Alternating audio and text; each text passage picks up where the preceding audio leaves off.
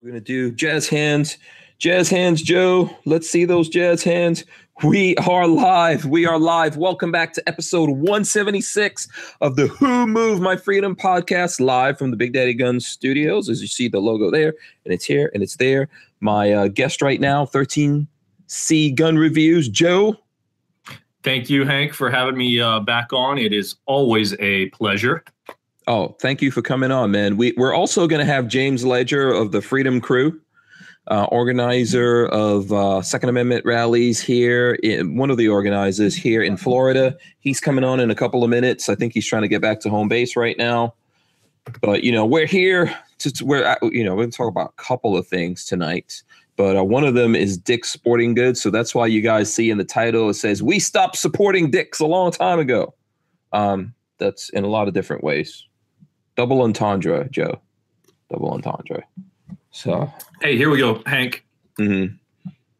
A man walks into a bar, asks the bartender for a double entendre. Uh-huh. So he gives it to him. Okay. Huh? okay. yeah, yeah, maybe. All right. Uh, okay. That was so yeah, horrible. It was funny. Sorry. Yeah, yeah. I should have said she, maybe, but I'm, I'm yeah. trying to be politically correct here. Yeah.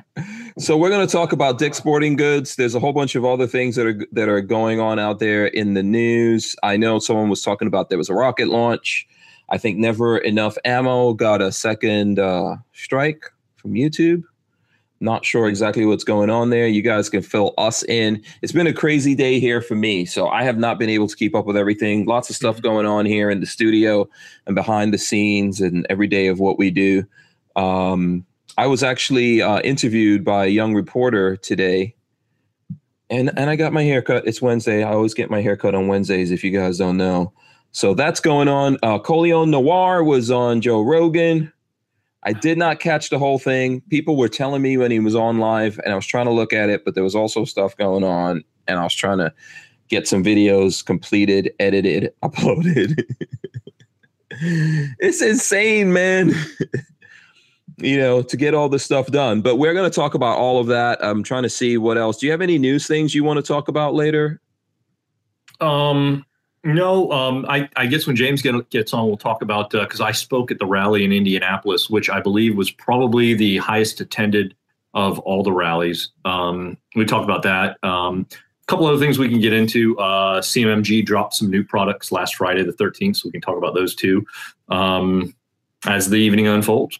Yeah, absolutely. I know that one thing we are going to talk about is um, this. Uh, this is from the Truth About Guns. Mission accomplished. Slide Fire announces shutdown. That's terrible. Yeah, yeah, that, that so. that's huge news. That's so sad. I mean, the, the guy the guy who founded that uh, it was a combat wounded veteran, um, and I think he's, he's got like two dozen employees. I mean, it's just this is a direct result and completely the fault of Trump and the NRA. I mean, you can't put the blame on anybody else but them for yeah. this one also i would say with that and i was telling i was telling some guys that were here in the studio some old school gun guys that believe it or not not all the companies are willing to stand up and say they believe in the second amendment. And they're like mm-hmm. what are you mm-hmm. talking why, why would that be? Why wouldn't companies get up and say they believe in the second amendment? And i told them i don't know. I don't know what's going on with companies out there.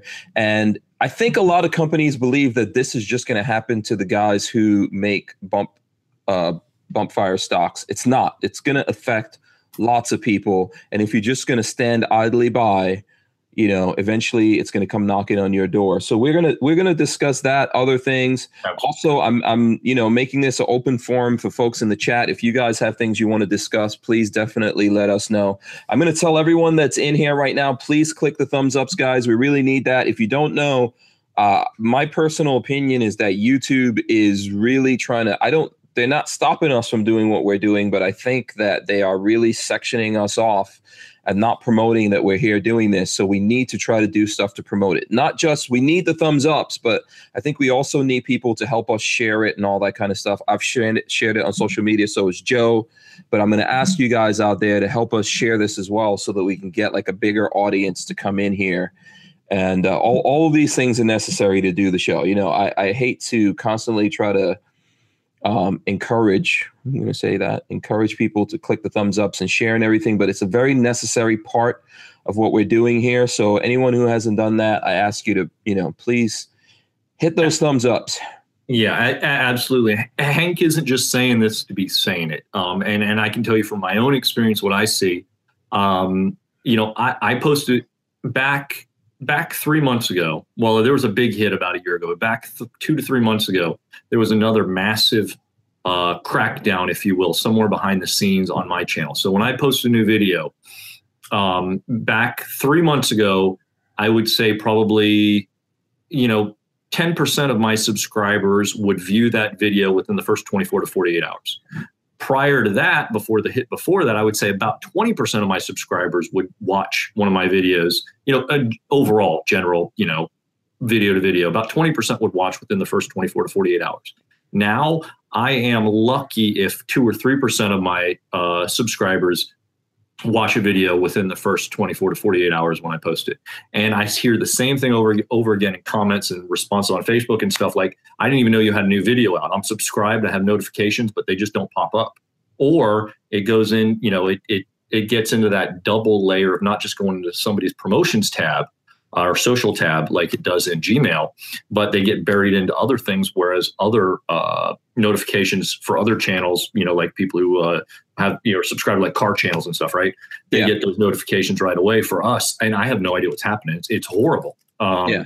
Which you know the views on a lot of my videos in these past two months have just been absolutely dismal. Um, Yeah.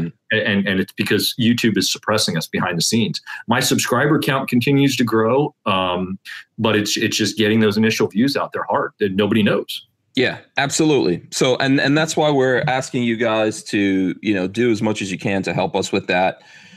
You know, we just have to keep fighting this. I know I've got something called hankstrange.tv. That's why I I encourage everyone to go to and register your email so that we can notify you of things going on. Um, um I don't want to spam everyone, so right now we're just putting out things on uh, on Fridays. You know, it may it may really come down to it that we have to do more than that. But this these guys are going to use every tool available to them to marginalize us. And that's what's going on. So you know, we have to try to deal with that situation. Uh, let's see here. I'm going to go through and shout out everyone. I see Carl Compton is in here. Uh, William Keller. So William Keller says, "What's up, Hank?" Uh, the Archangel and Ghetto Hood Gamer is in. Chris Illog. Let's see who else. Imposter, SoCal Gunner as well. Boss Hog, Stealth Hunter, DCG 44S is also in here. Greg 98K. Um, let me see who else is in here. Uh, Rising Tide Outdoors, Justin E. Caviar Hound, Vanessa Kitty also in the building. What's up, Vanessa? E Rock as well in here. Um, let's go through. Michael Bender is in. Nice. Yes. Um, and then Chris Illog, I think, is talking about the Colin Noir thing because I asked him uh, what was Colin Colion talking about. I, I saw the beginning they had a discussion about Colin or Colion. I guess there's controversy over that, you know. Um, so Chris Illog says uh, pretty much his stance on the Second Amendment and his show. They both agree it's not a gun issue, but mental health issue, of course. Um, so there you go. Justin E says Hank looks south. Don't I'm not sure what that means. um, Hamburger Helper is in here. Um, he says, "Hey, strangers, people on YouTube. By the way, guys, don't forget to when you're sharing stuff, throw in hashtags. We got all kinds of hashtags that we use, but you could just feel free to make up your hashtags when you throw them out there. Um, let's see who else I've got on here. Chris Bullis is here, as well as um, uh, well, Boss Hog is asking me. He says, "I'm in Houston. Any news?" Or, or he says his news has been about Barbara Bush. You know, she passed, I believe, early Monday or late Monday, early yesterday. Yeah, it's within the past 48 hours anyway. Yeah. Yeah, yeah. So I'm 92 years old. She's done a lot of stuff. You know, I'm not huge fans of the Bush family, to be honest with you. 89 ban. Yeah, but you know, I, listen, I re- I respect people who Yeah, have put their life on the line. Yeah, she's one. You know, she was the first lady and everything, and then also the mother of of a president. But they put their whole life out there, and you got to respect that. Ultimately, ultimately, at the end of the day, they made sacrifices to do what they did, and a lot of it really, you know, you can't do it without Mama. as we all know. So uh, respect to them and condolences as well for all that stuff that you know that they're going through right now. I see Cody uh, Cody Phillips in, is in here. He's asking if anyone's seen um, that Never Enough Ammo got the second strike. No, I didn't see that. I'm not sure what it was about. Cody says it was also on a private video, and we've been saying that for a while. Like you cannot leave your videos on the YouTube, private yeah. or not. They're going to give you strikes on it.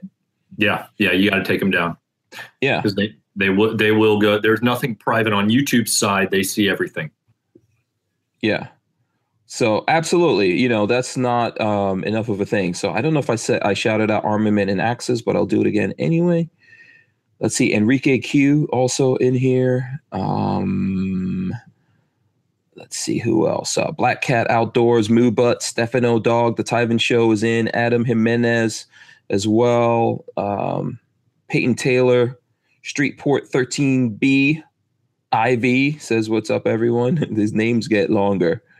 So I'm pretty sure that I missed out people in here, but I'm just trying to go through it as quickly as possible. Tattoo Jason, John Dieter, shout out to you guys. Uh, Travis Height, hopefully I said that right. LV Louis Cipher, Matt Morse, Mutiny for the Cat, Bricks, Adam DeMoss, Timothy Chrisman.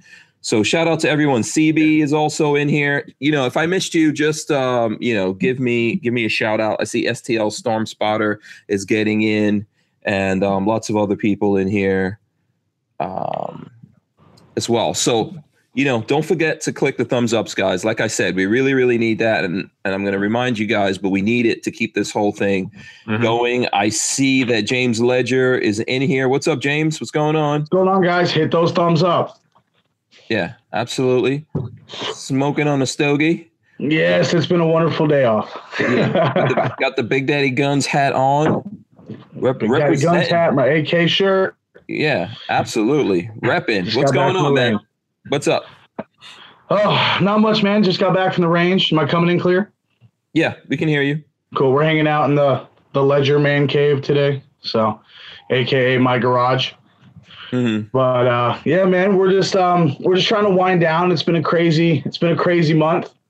Um, you know, with, with uh, pulling a, a 2,000 member rally uh, it was it was absolutely insane. Um, at peak, it, it fluttered between like 1800, 2000, so it was great. Mm-hmm. But uh, what's going on with you guys? Um, you know, same thing, man. It's crazy all around. crazy all around. That's that's the recipe of what we have going on here. We're going to discuss quite a few things. We are going to talk about the rally here in Tally recently last weekend. Joe's also going to talk about what went down in uh, Indy, mm-hmm. right? Yeah. Um, let me give one more shout out here. Where did that shout out go? My shout out to disappearing. Um, there was someone in here. Gun Range. Gun Range says, "Love you, Hank. Uh, usually watch on Roku, so you don't see me in chat, but I watch all the time. Thank you. We appreciate that. Yeah, we appreciate everyone that watches. I see Kentucky Firearms Network is also in here as well. Okay, so you know what? Where where should we start? I think we should start with Dick Sporting Goods. This isn't like new news. This has been going on for what the last 48 hours or something? Yeah. The dick's sporting goods? So the thing the thing that's up with dick's is that um yeah. So dick's sporting goods let me see i'm going to open up this article here. This one says uh dick's sporting goods will destroy the assault the assault style weapons it didn't sell. So uh, they plan to destroy the rifles and accessories it agreed to take off its shelves in February instead of returning them to gun manufacturers. It's the latest action taken by the Pennsylvania retailer that agreed to ban the sale of assault style rifles in its 35 field and stream stores, which I thought they banned them a long time ago. So, what do we all think about this? What do you guys think? I, I mean, it, you know, if they returned them, then theoretically they could try and get, I guess, their money back, right? But I mean, if they're hmm. going to destroy them, that means they're buying these allegedly, right? They're buying these from the firearms manufacturers. So, I mean, if a company just wants to buy guns from a firearms manufacturer and then destroy them, eh, okay, they'll they'll make they'll make their profit and then they'll make more, right? Yeah. I don't. I can't wrap my my mind around the logic of that one, yeah. other than for a publicity stunt. Right. I think they think that the anti-gun community is gonna like just hug them and love them after this and say, You're so awesome. but they're gonna they're gonna be sorely mistaken on that one. What do you think, James? From a business perspective, um, any any political stance you make is going to lose you business. All right. You're mm-hmm. a sporting goods company mm-hmm. that sells firearms. You already put your foot in your mouth by what you did. Now you're going to make an even bigger stance. Look, guys, the opposition to the firearms industry is not going into Dick's Sporting Goods to buy outdoors gear. I'm sorry, folks. Mm-hmm. They might be getting soccer gear for their kids in the suburbs. And hey, if you live in the suburbs, good for you. But um, they're not the ones coming in there. Okay. Like I live near an Academy Sports. Academy Sports ain't doing nothing as far as that goes. Their guns go nowhere. Their ammo goes nowhere. It, it's just, mark my words, two years from now, when Dick's goes out of business because this little fad of BS goes away, they're going to regret every single inch of it. Yeah. Do you think it's going to take two years? Because I don't think it's going to no, survive no. that long. Uh, yeah. That that would be like the best, uh, very playing it safe. Um, you know, yeah. option maybe two years, nine months at the best. Yeah. You know, I mean, to me, a bit an anti Second Amendment business going out of business tomorrow is the best. But yeah, you know. absolutely. Go ahead, Joe. Yeah, I, you know, I the first time I ever saw or heard of a Dick's Sporting Goods was back in like uh, I want to say right around 2000, and uh, I was in Pittsburgh, and I guess in Pennsylvania, Dick's Sporting Goods they started out somewhere up in that area, so they're kind of big up there. But Pennsylvania is a really big gun state. I mean, you get outside of Philadelphia anyway. They they have one of the highest per capita rates of uh, licenses uh, to carry handguns up there. Um, they're a big gun state, so Dick's taking this stance in most of the states that they're in is not a smart move. And and I agree, most people aren't going there to buy outdoor stuff. I mean, they're overpriced to begin with, but you know, there it seems like there's been a shift over the past several years from uh, from them moving more away from firearms anyway and trying to get into more of the yuppie outdoors crowd, so to speak. Right. But the yuppie outdoors crowd, they want to go to R- REI and stuff like that. They don't want to go to Dick's Sporting Goods anyway. Yeah. Um, so yeah, I, I think the only thing that's going to keep Dick's going is the local sports clubs that are still buying their jerseys and whatnot from, or you know, soccer gear, whatever the case may yeah. be. So yeah, I, I think yeah. uh, I think Mr. Ledger's right on the uh, money with that yeah. one. Or if Dix wants to keep going, they might have to get some Viagra. oh, Lola's home. Be careful. Yeah, yeah. Lola is here. Yeah, she got. She yeah, she got, yeah, she got in here, and the and one of the things we were talking about behind the scenes is um, these hmm. guys. They I wonder if they've ever heard of Sean Penn. You know, did you guys hear the story about Sean Penn? How he destroyed all his guns for Charlize Theron, and because they were engaged. Did you guys ever hear that story? Oh yeah. Yeah. So the guy who makes movies about canoeing every bad guy in the forehead destroys his guns. So yes. it's okay to make him money and a fortune but when he needs more political fame, he then jumps into this. Uh, I, I, think mostly he did it for uh, for Charlize Theron, and she dumped some booty. not that yeah. long ago, right?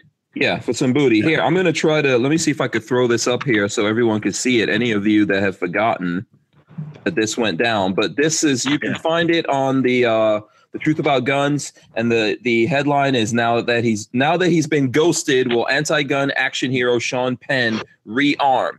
Uh, when it comes to the to the guns, uh, when it comes to guns, the word "ghost" doesn't apply to aperture sights or even to California State Senator Kevin DeLeon making a fool of himself. It now is also being used to describe what was done to anti-gun Marxist sympathizer, wife beater, and, failed, and failed action hero Sean Penn by his ex-main squeeze actress Charlize Theron.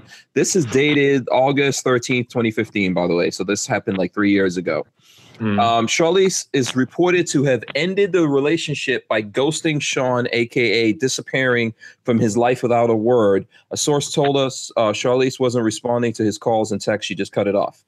Um, and then they say, gee, that's too bad, especially since Penn made such a big deal of giving up his 65 guns to please Charlize Theron, pledging to have them melted down into a sculpture. Yeah. yeah. So he did all of that stuff and still, I mean, he probably got the booty, but he didn't get married. So for you to own 65 firearms, does In not mean you walked into Yeah. a gun store and just went, "Oh, I want No, this." he's a gun guy. He's a gun guy. Yeah. Of course, he believes in guns. Plus, you know, this is a guy who's a Marxist, all kinds of things, right? So he believes in guns. How do you th- how do you think these guys plan on making people comply in the world that they want to to, to build? Oh yeah. well, You know, he believes in it, but he was willing to melt the guns down for a sculpture for her, and then she still dropped him. Yeah. well, I mean, your wife might leave you, but your Second Amendment right will always be there for you. Yeah, I'm not giving up my guns for any damn thing. Hell no. I'll tell you that right now. And I love Lola. She's awesome. You're awesome, Lola. I love you. I'm trying. Hey, I got to watch your wife shoot. She can cover my back any day of the week. yeah. Shoots better than I do. Yeah, she's no, she's she's she's absolutely good. Never asked me to give up any of my vices.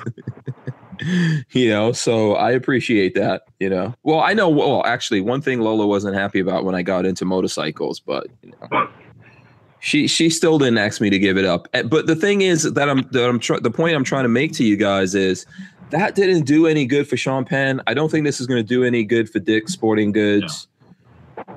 And we, I, I stopped supporting them a long time ago. These guys have always been like this, to my knowledge. You know, so I stopped supporting those guys, and I thought they stopped carrying. Uh, they stopped carrying um, ARs a while ago.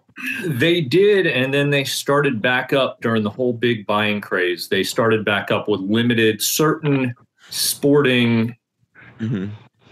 By certain sporting ARs by the big name companies. Yeah. So like Everyone- Smith, Smith and Wesson, their M and P Sporter and stuff like that. That that's what they got back into. But yeah, they wouldn't bring back in anything that resembled like an AK or PS90 or any of that stuff. Yeah. I'm enjoying the chat where everyone's uh, speculating on what the statue was. I don't know Yeah, if guys- I- I- If it was anything, it must have been a great big giant. Dildo. ma- There you go, maybe. yeah. Um, I think it might be it might be uh, it might be a statue of Charlize with a big dildo and Sean Penn bent over. Oh, Right. The, the California statue, it's just a gigantic phallic symbol.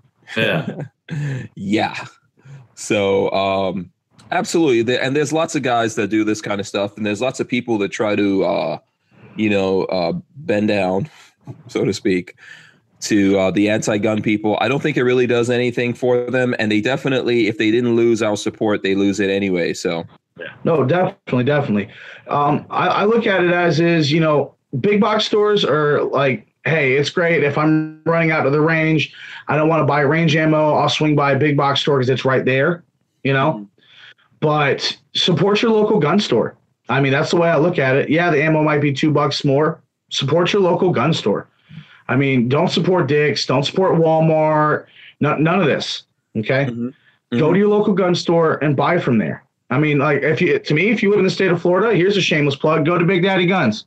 Go right there. Mhm. Okay, mm-hmm. they've they've done they've I'm, I've the first time I met the McKnights, they they welcomed everybody with open arms. They're there for every rally, every event. You know, look at Shoot Straight. They got us buses for the rally. I mean, like, dear Lord, your local gun stores are in this fight, and if they're not, do your job as a citizen and push them into it Yeah. because we will lose our rights, folks. Screw marching for your lives. This is me marching for my life because I'm the dude that's got to go check on the bump in the night. And who are you to regulate that? Right. Absolutely. Absolutely. Um, I think more people, I, I've been saying, you know, over and over again that people need to, companies, not people. I think, well, people need to stand up, hands down. Okay. I, I don't think enough of us that believe in the Second Amendment are standing up, but we need companies and, and um, institutions out there to stand up more for it. Uh, one of the things that I wanted to talk about here in the news is um, this is also on the truth about guns. Mission accomplished. That's the headline. Slide Fire announces shutdown. So, Slide Fire Solutions, the primary makers of bump fire stocks in the United States, has posted a notice on their site announcing plans to cease operations on May 20th. The Texas based manufacturer has been targeted by the media, politicians, and gun control advocates. Um, going back to when this knucklehead did what he did in Vegas, the ATF is currently accepting comments on their plan to regulate bump fire stocks the same way they regulate machine guns. This dispute uh, This despite the Bureau pronouncing the accessories legal back in 2010. Um, they try to contact Slide Fire for comment, but they're not accepting calls, uh, and their message system was full. That's terrible news. W- what do you think about this, Joe? So yeah, absolutely, it's terrible. I mean, you're you're you're talking about a company that's founded by a, a combat wounded veteran. They've got two dozen employees at least, and th- this is going to affect literally a million law-abiding gun owners. When this goes into effect, you're going to have a million people who are law-abiding owners. Next morning, felon if they don't get rid of it. Mm-hmm. Million law-abiding, million felons. That's exactly how it is, and this is has to be laid 100% on the backs of Trump and the NRA. Though Trump and the NRA are the only it's the one person and the one group you can blame for this because they are the ones who pushed. They demanded it. They pushed for it. And Wayne and Chris LaPierre, uh, Wayne LaPierre and Chris uh, Cox sat down, had had a couple different meals with Trump. They pushed for it on record, and here it is now. And and the big takeaway is, and we talked about this on a previous podcast. If you were in that one uh, here with Hank, this doesn't just affect, I mean, in the very short term, it affects bump stocks. You go through the line, and we went through it point by point, and whatever uh, episode number that was, I won't go back through it again, but I'd encourage you guys to go back and check on, on, the, on the channel here and look it up. We went through point by point how this doesn't just affect bump stocks. You're talking about not just binary triggers. You go two thirds down this paragraph, you're talking about it mentions by name two stage triggers as as uh, being up for grabs. This this decision takes what for 100 years has been the definitive definition of a semi automatic firearm, sets it to the side, and the ATF is now saying there are numerous ways to determine if something if something is a machine gun versus semi-automatic. And the old way is only one way and there is all these different ways now they can come up with it. So this is i mean th- this is this is the end of semi-automatic weapons at, at, some point in the future because this can be applied toward virtually any single thing you can name on a semi-automatic firearm. Yeah, I agree with that. What do you, what do you think about this, James? Well, it comes down to and me coming back to that that the people of this country we are governed by our consents. Why are we continuously giving consent? This is now messed not only with the legality and well-being of law abiding citizens that are now felons because of this, mm-hmm. that never committed a single crime in their life. And now they're a felon. Mm-hmm. Now it's messing with jobs. How many people does Slide Fire employ? How many stores that sells their goods need those goods to make sales? They are now messing Washington D.C. and I'll catch flack for it, bring it, and the NRA the not real activists. That's my opinion. And if you want to get into that, we can talk about that on a different thing. We could talk about it here. Huh? We can talk about it here. Go ahead. Okay, we can talk about it here. So, like with my rallies, we reached out to the NRA. Oh, well, I mean, you, here's some stuff you can hand out. Why, why don't you come out? Where's the yeah. NRA been? The NRA has been in Washington, D.C., throwing you under the bus, America. Yep. Using your membership well, I'm the NRA. Yeah, you're the NRA. You're a member. I'm an American citizen too. It doesn't make me the U.S. government. Mm-hmm. So now I, we're messing with jobs, mm-hmm. people's homes and livelihood, and we're messing with the legality of a person, what what they are to to the legal system, a law-abiding citizen or a felon. Yeah. And also property. I mean, I think when we were looking at uh, what they estimated. What was it, Joe? Was it? It was over a hundred million, right?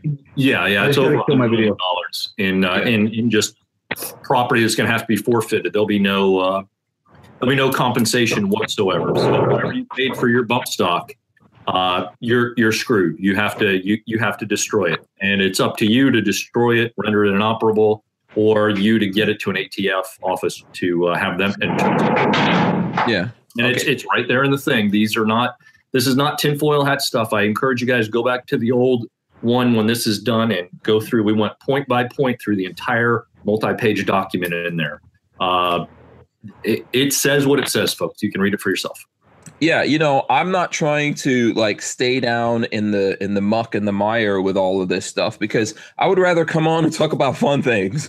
you right. know, talk about yeah. awesome guns and and and all the fun that we have doing this and the things that we learn, all of that kind of stuff. But ultimately here there's a lot of people and I was going to say it's I agree with you guys that the NRA did this, Trump did this, but then the other Republicans all over the country have just fallen in line here in Florida, every pretty much every Republican just fell into line with this and they pushed this thing through.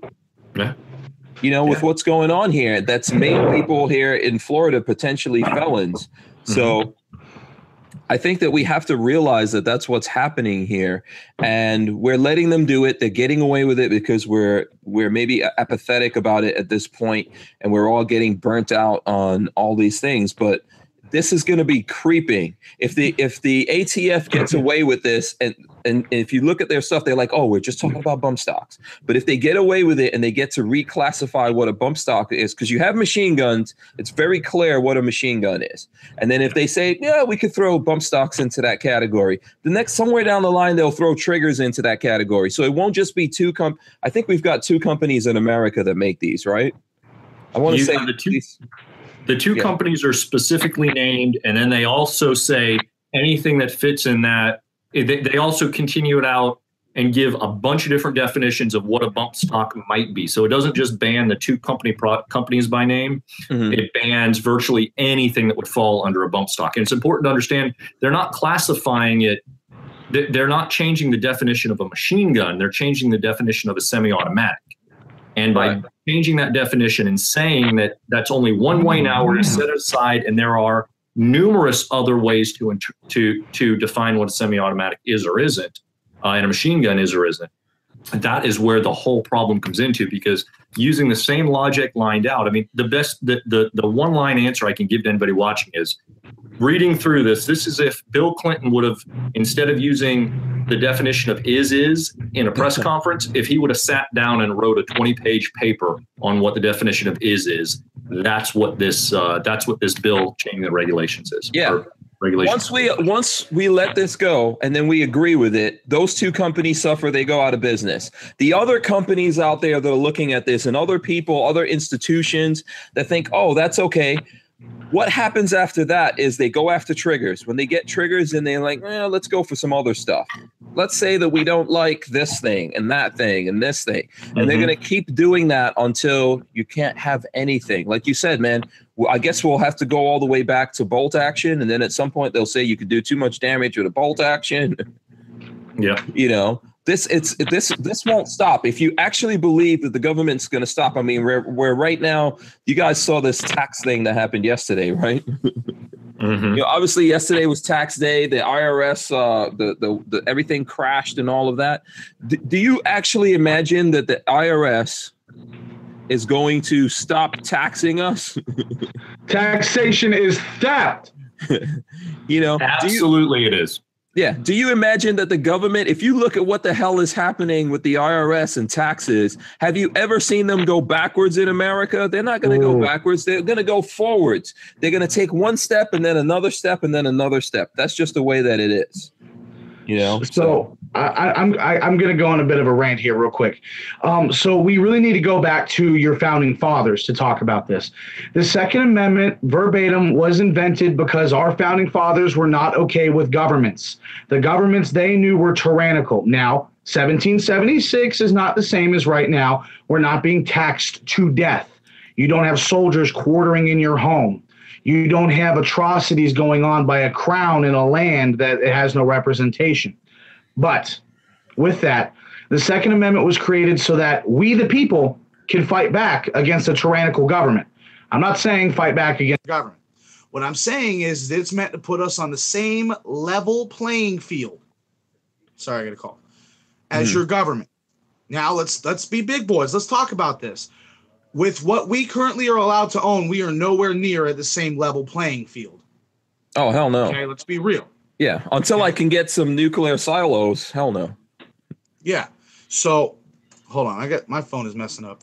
There we go. Yeah, your okay, audio went so, a little low, but keep going. Yeah. Mm-hmm. There. Screw. There we go. So okay. where we're at with this, guys, is now you are allowing your government and elected employees to define what you can own to protect yourself. I am talking to you, gun owners. I'm not talking to representatives. I'm done talking to elected uh, employees. That's done. What you need to do is stop letting your government do this. Well, how do I do that?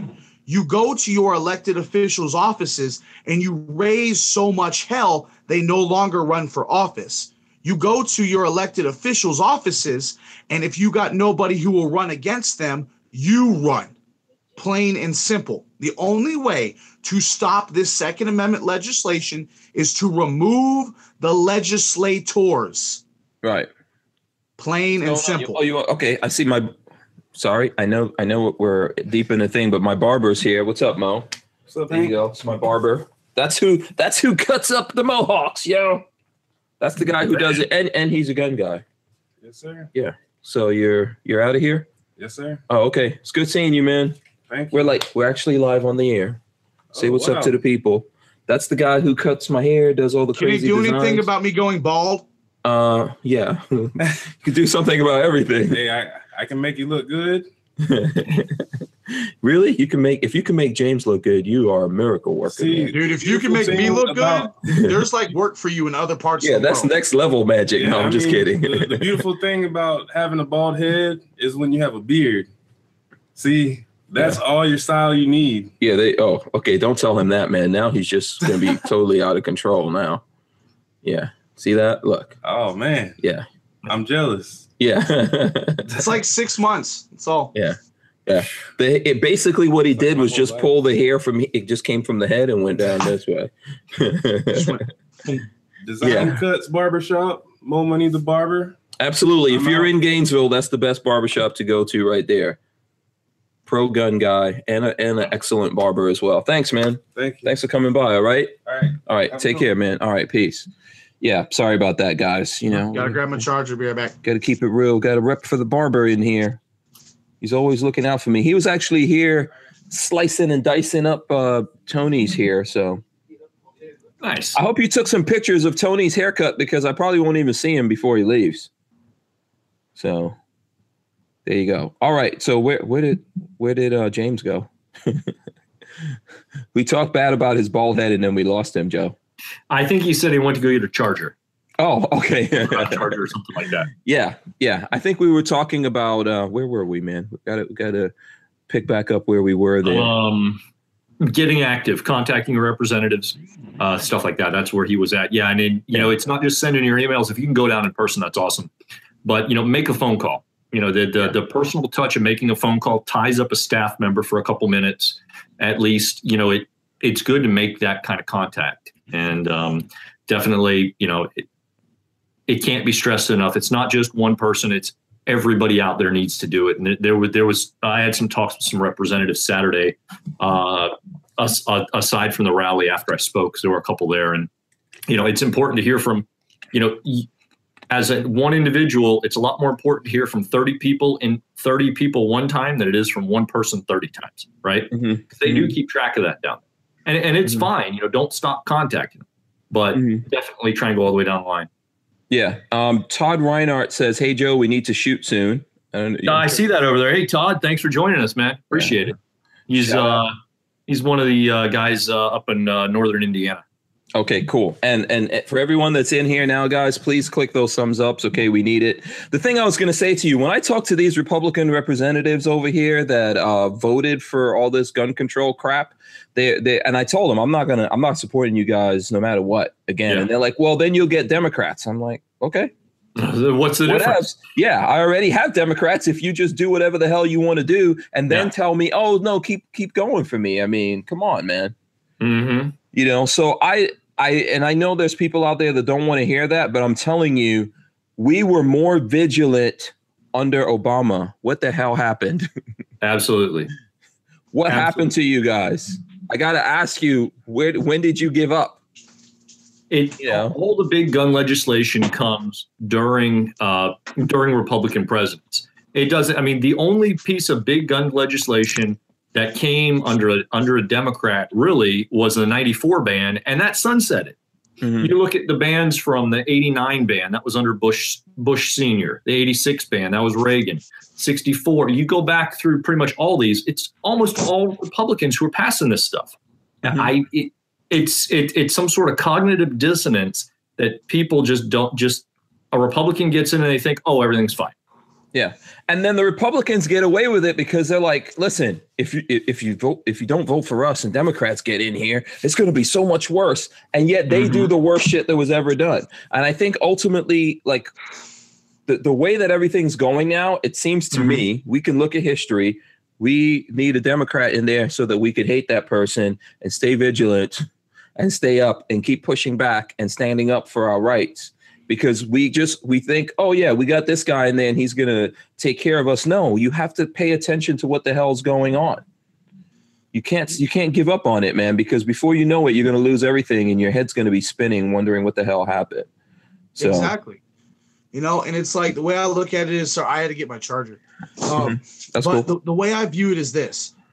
Democrat or republican you're passing a crown back between two houses. That's all you're doing okay Mm-hmm. What needs to happen is, is a vision of you have patriots and you have Tories, those who are for the U.S. Constitution, those who are for the American values and way of life, and those who don't want to have that, those who want to input what I call mob rule, which is the popular wave you have in this country. March for Our Rights had over what at the it was like 10,000 something people at Tallahassee, mm-hmm. 100,000 people at Washington, D.C it is the popular view from people who are uneducated, very uneducated about the situation, who are just pushed into buses, who are just put on planes to show up as bodies.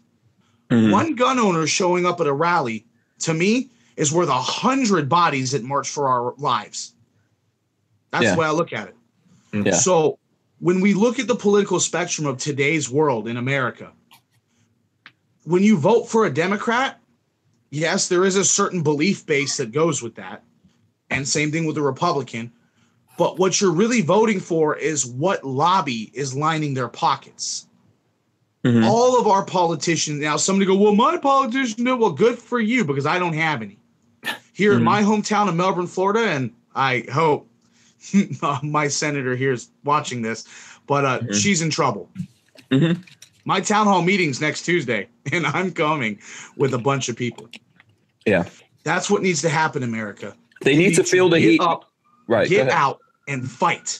If you yeah. do not fight, all this is for nothing. You can either fight now or get your ass shot off later. Yeah, they need to feel the heat. We need to show them that we're willing to burn it down. They they they can't just come with the excuse of, uh, "Hey, you know, if you guys don't support us, you're going to get worse than this." That's bullshit. You know. So I, um, uh, from that, you know what? I think this is probably like a good time to talk about what happened at the rallies. James, you want to tell us how the rally went down with you? Yeah, sure. Give me a reason to talk. Um, so. Yeah. what we had um so we threw the rally in Tallahassee, but on that day, all 50 US state capitals had a rally for gun rights. That's what the cool thing was. The organization that we all linked up with, the NCCPA, the National Co- the National Coalition for Constitutional Patriots of America. Dear Lord, that's a long name. Uh, through a 50 state capital rally. Florida, next to Connecticut, had the largest turnout, verbatim. We had anywhere between 1,800 to 2,000 people, all factions, three percenter groups, gun owners, gun stores, kind of, Big Daddy Guns and Shoot Straight. Um, we had um, who else showed up? It was it was quite a big day. Uh, we had um, uh, Florida Carry, um, then Florida Open Carry, I didn't know. We had Bikers for Trump, Tea Party. Um, a lot of people were there. So what happened is is that we all got to the Capitol early in the morning. Um, Big Daddy Guns put up the PA system. Shoot Straight got the buses in, and we filled her up. Nice. And we announced the at the same exact time, all 50 capitals had a speaker, the point of contact, reading a unified speech from the people to the powers to be. Uh, we got everything recorded. If you guys want to watch all the speakers, it's on my Facebook page. Uh, we had everything from new political incumbents that are coming up, uh, people who are running for reelection, um, right, right, Joe Schmoes, firearm owners, vets, everybody got up there and we we had a message. We stayed unified. And every politician that went up there, except for a few, but I'm not going to name names, didn't turn it into a campaign speech. yeah. It was beautiful. Good. Right. Yeah. They, um, they stuck to the so, point. What we what we took away from that day, and this is what rallies are cool. Rallies are a great way to educate people and get them off their feet, but they don't fix anything. The real work comes after the rally when you leave.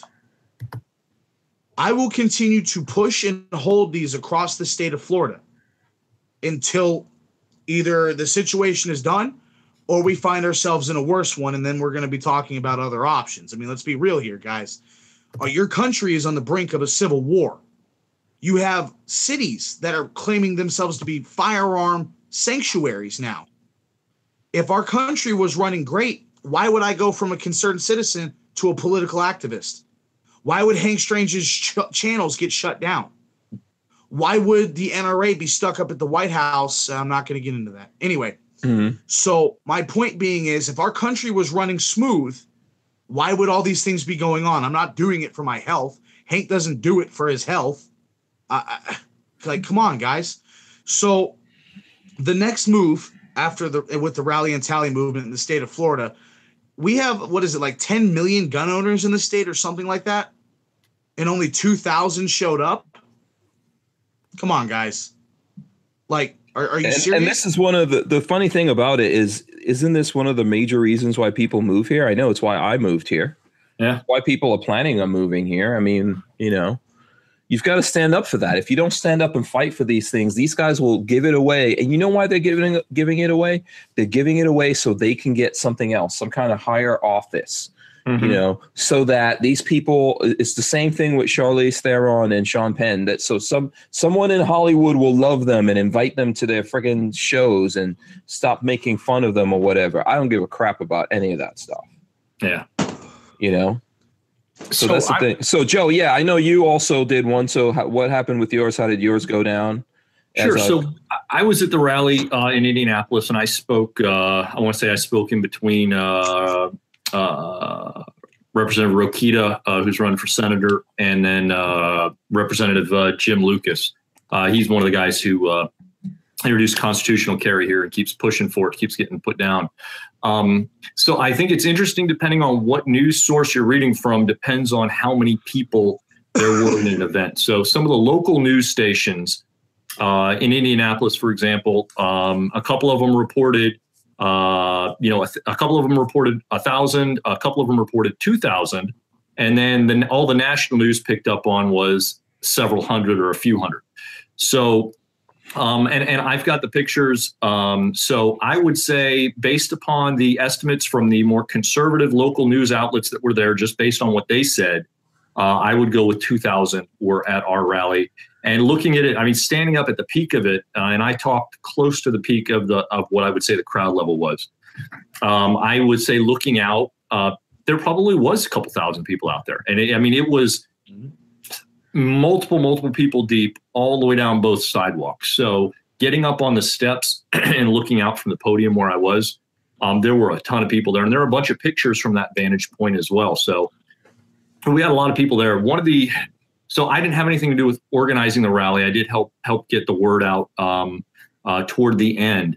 Uh, the, the biggest problem that I have with with events get organized like with this is there was i mean considering the the organizational time was three weeks from basically the time they said they were going to do it to the event three weeks isn't a lot of time and if you're going to put together an event like that um, and there were also mm, satellite events happening in indiana. There was a satellite event that happened in fort wayne for example that i guess 7500 people turned out to. Um, if you're going to have statewide capital events like this it has you have to give people more time to be able to be able to plan out their weekends to go because depending on what state you live in it can be a long way. For me i live on the northern end of the state. It's about three hours for me to get to indianapolis. Luckily i didn't have anything that i couldn't move going on that saturday and i was able to attend. Um, there are other places like Florida, for example, right? Tallahassee is a long way from Miami. Um, you know, it is a long drive. So you need to give plenty of time for people to plan these out. And I, I think that's where in some areas in some states where you saw, you know, a very low turnout is related to that. Now, obviously, you know, how much bigger would the turnout have been if we'd had several months and a lot more uh, stuff to put together? What people don't understand about the March for Life that happened, and this was kind of a, a, the, the, the response to, to the March for Life back in March, and that was in the works for nearly a year. The Parkland tragedy was simply the final kick in gear to get it going. There were the the uh, Bloomberg group through um, uh, what's the name of the, the, the, group? The Bloomberg Group finance sub sub Everytown through. You're talking about Everytown. Yeah, and Everytown. There was another group that actually funded this Parkland shooting, uh, or not funded the shooting, but funded the the uh, March for Life. They gave out here in Valparaiso, Indiana, when they did that. Um, and I live relatively close to there, and not in Valpo, but I mean within an hour of it, basically. And that rally that was put on there by those college students that were there, they were sponsored. They each got the two main people who hosted that event there downtown. They turned out like 300 people. They got five thousand dollars a piece from the what, what ultimately was a Bloomberg as the parent group. They got five grand a piece for putting that on and getting people out there. Yeah. And, they and they got a boatload of publicity and ads and sponsored stuff to get people to this event. So I, I think it was a little quickly put on. And I also think that timing wise wasn't the greatest because we're it, our legislator isn't even in session right now, right? And most legislatures, state legislatures around the country aren't even in session right now. So I I mean, I, the people who put it on up here worked really hard. Um, much harder than some other states. And obviously, it sounds like in Florida, you guys put in a ton of work as well as up in Connecticut. But I think that next time there needs to be a much longer period because the, the what's worse than do, having no rally and nobody turn out is having a rally and only a couple dozen people turn out. Yeah. And I, I would leave it at that. I mean, yeah, I think we, if we definitely took some time and made a more concentrated effort, like people saying, you know, maybe a million man uh, gun march or something like that, you know, well, we just have to take our time, organize it, and and see what happens. Ultimately, you know, I don't think it, it for me, this is the way I look at things. Other people don't have to believe what I believe. Ultimately, if we know something is right, we need to get out there and we need to speak about it and and protest about it and push back and and and try to make a difference. And this is what's important in life. Yeah. So a couple people were talking about. I think in Indy we would have had an even better turnout, uh, and and some some people are talking about it in the chat. Art so I showed up at Indy and I was actually wearing a Criminals Love Gun Control t shirt when I was mm-hmm. at the mm-hmm. podium. Um, not because that's actually what I wanted to wear, but because I was actually expecting cold and rain and literally overnight forecast changed. It was supposed to be raining and thunderstorms all day and like in the 40s. It wound up turning out that day it was cloudy, a little windy, but it was it was in the 60s. It was absolutely considering beautiful weather completely the opposite of what would have been forecasted even barely 12 hours before. So, um, you know, I mean, it, it is what it is. But yeah, that's that that that's a good point. I, I, don't know if that person who was commenting on that was there or not at the rally, but mm-hmm. the actual rally, the weather on the ground during that two uh, for here for where we were anyway, that two to four p.m. Uh, window was actually about as good as you could hope for, considering what we were looking at going into the day. Yeah, absolutely. Did you want to add something to this, James? Yeah, well, I just I want to address some topics like as in why why it didn't have that much in um, time frame. If that so with the ra- the rally and tally kicked this off. Mr. David Clayton um, and various, I mean, hundreds and hundreds of people put this together as far as the national coalition to, to put these um, in all 50 states on April 14th when we did it. The reason why it was given that time frame of a month um, was, and and this is the way I view it, um, is it's it's the start of a continuing movement and a progression of it. The next one is going to have a little more time, and so on and so forth. I can't get into too much, but I, from what I understand, is is that you're going to see this progress into a full blown how to put this. I, ah, it's so hard to try to say it without saying it. it. It's going to turn into what we need. Okay. Um, mm-hmm. April 14th was just the April 14th was just the beginning of things. Um, we'll put it that way. So with that, what is needed now, and like Indianapolis, Florida, Connecticut, is not a okay. We did that. Let let's let's go hang out now. It's a continuing resurgence. We now need to focus on organizing and planning the next one.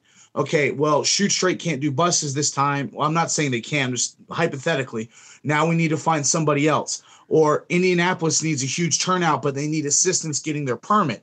I know Tennessee had an issue where they had to pay some $5,000 to get police there for security, which is outrageous. And it stopped their rally from happening. So this this is a the rally and tally. We did that in six days and got almost 400 people there in just six days. This gave us a month. So now we're looking at two months. Let's see what two months can get us. But in the meantime, this is all leading up to November, guys. November is key. If you have to get out and vote, if yeah, it doesn't it doesn't end like you said. You you don't just go to the rally and it's over. And there's mm-hmm. other things you can do other than showing up at the rally, right? I'm sorry. Go ahead. Go no, ahead. No, you're 100 percent correct. And it's I, I will keep saying this. Please, if you want to start fighting and don't know how to, reach out to guys like me. Reach out to the group and John, right? Joe. Joe. Yeah. Joe. I'm I'm horrible with names. That's all right. Uh, you know, uh, guys like Joe, myself, people who are out here who know what we're doing, who have something about us. I have no problem. I'll teach a hundred people to do this. Go back to your states and do it. It's not that difficult.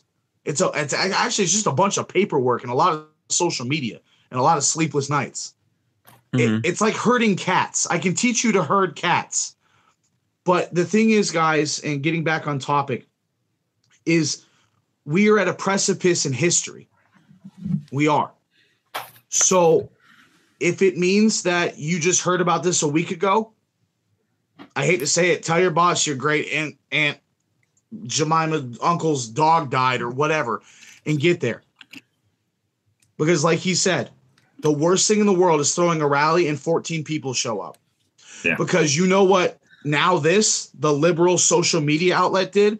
They found they took pictures of the lowest quoted rally and said, "Oh, look at this versus March for Our Lives. What looks like change to you?" Mm-hmm. What looks like change to me is the change in our political system now funding what I view as base communism. The stripping of our right to protect our God given lives with our God given rights. That's what has changed. I didn't get paid to go to a rally. Joe didn't get paid to go to a rally. Nope. It costs gas, time, effort, whatever it takes to before the build up to it. Money you're spending at the rally. You've got to feed your I mean nobody this is all out of pocket. Patriot work does not pay. And if it does pay, good for you. I ain't figured that out yet. Yeah. Also, listen, this is not a popularity contest. You know, I mean, I'm I'm not saying that we we should always strive to do better. Mm-hmm. We should always strive to get the message out there better. We're all trying to do that. You know, I think all of us here are dr- driving ourselves into insane amounts of tiredness, you know, fatigue and all that kind of stuff but this is not a popularity contest. This is not about being popular. What you see everyone else trying to do is about being popular. These are the same people that say that they should take the guns away from us, that the police will protect us today, and then tomorrow they're like, "Oh, the police are killing us." You know, yeah. This is not a popularity contest. You know what's right. It doesn't require other people to believe it. You still have to get out there. Yes, we do want more people to get up and do something about this, and we have to figure out how to get that done. It doesn't end at the rally, though, and that's not the limitation of what you can do. When these things are going up out there, even if you can't show up, you've got work, you've got things going on, you could share this stuff. You could try to get the message out there and get other people to be involved in it. You know, we we have to do something about this because when it goes away, everything else is going to be eroded behind that. So Absolutely, absolutely, yeah. and and obviously keep in mind, depending on where you live, what state you live in, this isn't just a federal issue. It isn't just a state issue. It can be a local issue too. We've had issues right here in northern Indiana, where we've had just a year ago, a year ago in one day actually, um, our local uh, county up here in LaPorte County tried to ban shooting in the county within a thousand feet of a residence, uh, any residence. Um, anyway, we Is this on private property? pri- pri- anywhere, anywhere. If it's within a thousand feet of any residence, no shooting. So uh, we rallied the troops. We got the word out, and within nine days, we turned out at least 300 people to the county commissioners meeting. I mean, think about it: 300 people. That literally out the door, around the corners. You could not. It was. It was awesome. It was such a turnout that everyone on the county voted it down, including whoever it was that wouldn't admit to who proposed it and put it on the. Hundred percent. Yeah, Now, now, crazy. now that that's an awesome story. I share that because you can affect positive change if everyone gets involved. Now, of course, obviously, not everybody in the county got involved, not even close. But the more people that get involved, the more likely you are to affect positive change. Imagine if every Indiana, for example, is the state with the largest amount of people with a license to carry in the country. Literally one in six, at least one in six adults in Indiana has a license to carry, at least. And those are the old numbers. I think it's like one in five now. Like 20% of mm-hmm. Have, a license to carry. Um, but yet we turned out, you know, roughly 2,000 people, right?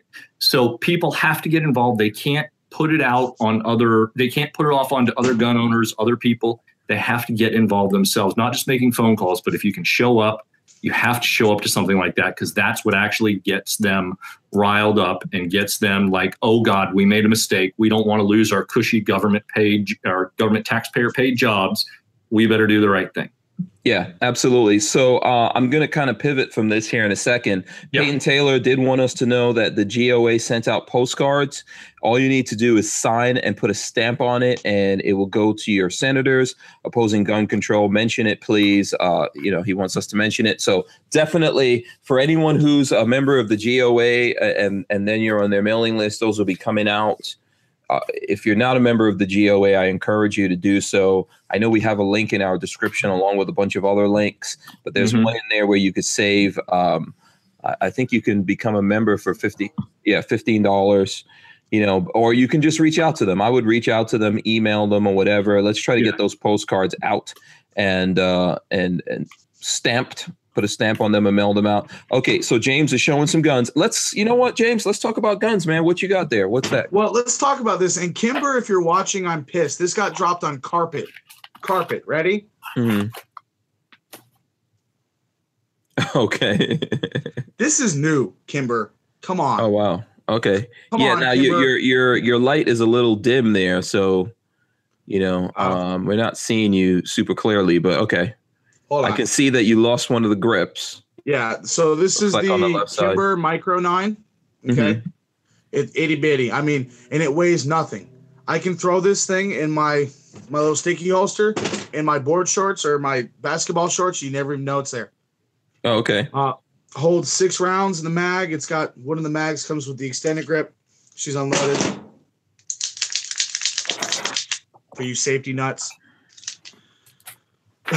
but um, it's beautiful. I love it. It runs great. Kind of snappy because of the size, but it, it's beautiful. Great pocket carry. Um, one of the issues though I have with it, a two. It's holding up a two. Aw, Mhm. don't hate my Kimber. I love it. Um, but uh, come on, Kimber, like for real. so what It got dropped happened to the, what happened to the broke. screws and this and it just it just This snapped out. okay. This broke and the safety fell down and the detent and spring went bing. So does the gun work functionally now? Is it? Oh, it functional worked. It still no? works just fine. I just took it out and shot the crap out of it. But uh, like quality control, folks. Yeah, definitely. Please make sure that you get in touch with Kimber and um, have them do something about that. Oh, They're getting So, a call yeah. in the morning. Okay, very good, very good. What do you have going on, Joe? I know that you also have some uh, new videos that are up on your channel, 13C Gun Reviews. So hit us I- up with that. I do. So, um, and and that too. If you've ever seen the sign of of uh, the count from Sesame Street holding up the sign with the number two, and the caption under, under underneath is uh, is uh, in regards to uh, somebody somebody telling you about their 1911 and how many six rounds are going to get off successfully before it jams. anyway, I thought that was a perfect time. So yeah, t- uh, two new videos dropped on Friday the 13th. Um, CMMG has entered into the SBR market heavy uh, with their Banshee line, and then they also have entered in now into the silencer market, and they are selling uh, their silencers, and they call them the Def Cans, D E F C A N S. I don't know where I stand on the name, but uh, anyway, we we have a video on each up. Um, the 13C Gun Reviews uh, YouTube channel, or uh, if you're over on Full 30, we are live now on Full 30. Uh, we just went live this week, so uh, those two videos are up on Full 30 as well. Okay, so you got a channel there. Yes, yeah, we're 13C, uh, just 13C over there, Okay, Uh, cool.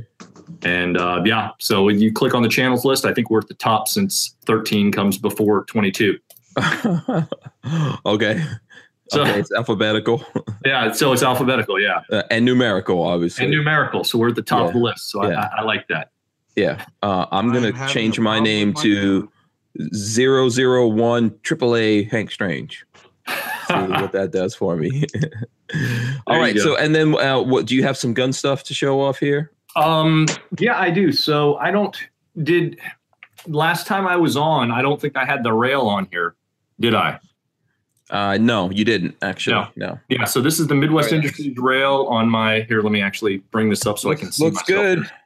Yeah. Get it in frame. So this is the Galil Ace in 556, and this is their uh, uh, one of their uh, shorter rails for the pistol or SBRs. Mhm. replace the factory handguard drops off a good uh, at least half the way to the factory handguard looks really nice feels nice adds uh, M-LOK on uh, the three three sides which is nice. Um, yeah so i'm pretty happy about that. Getting this thing off um, i'm going to include in the video.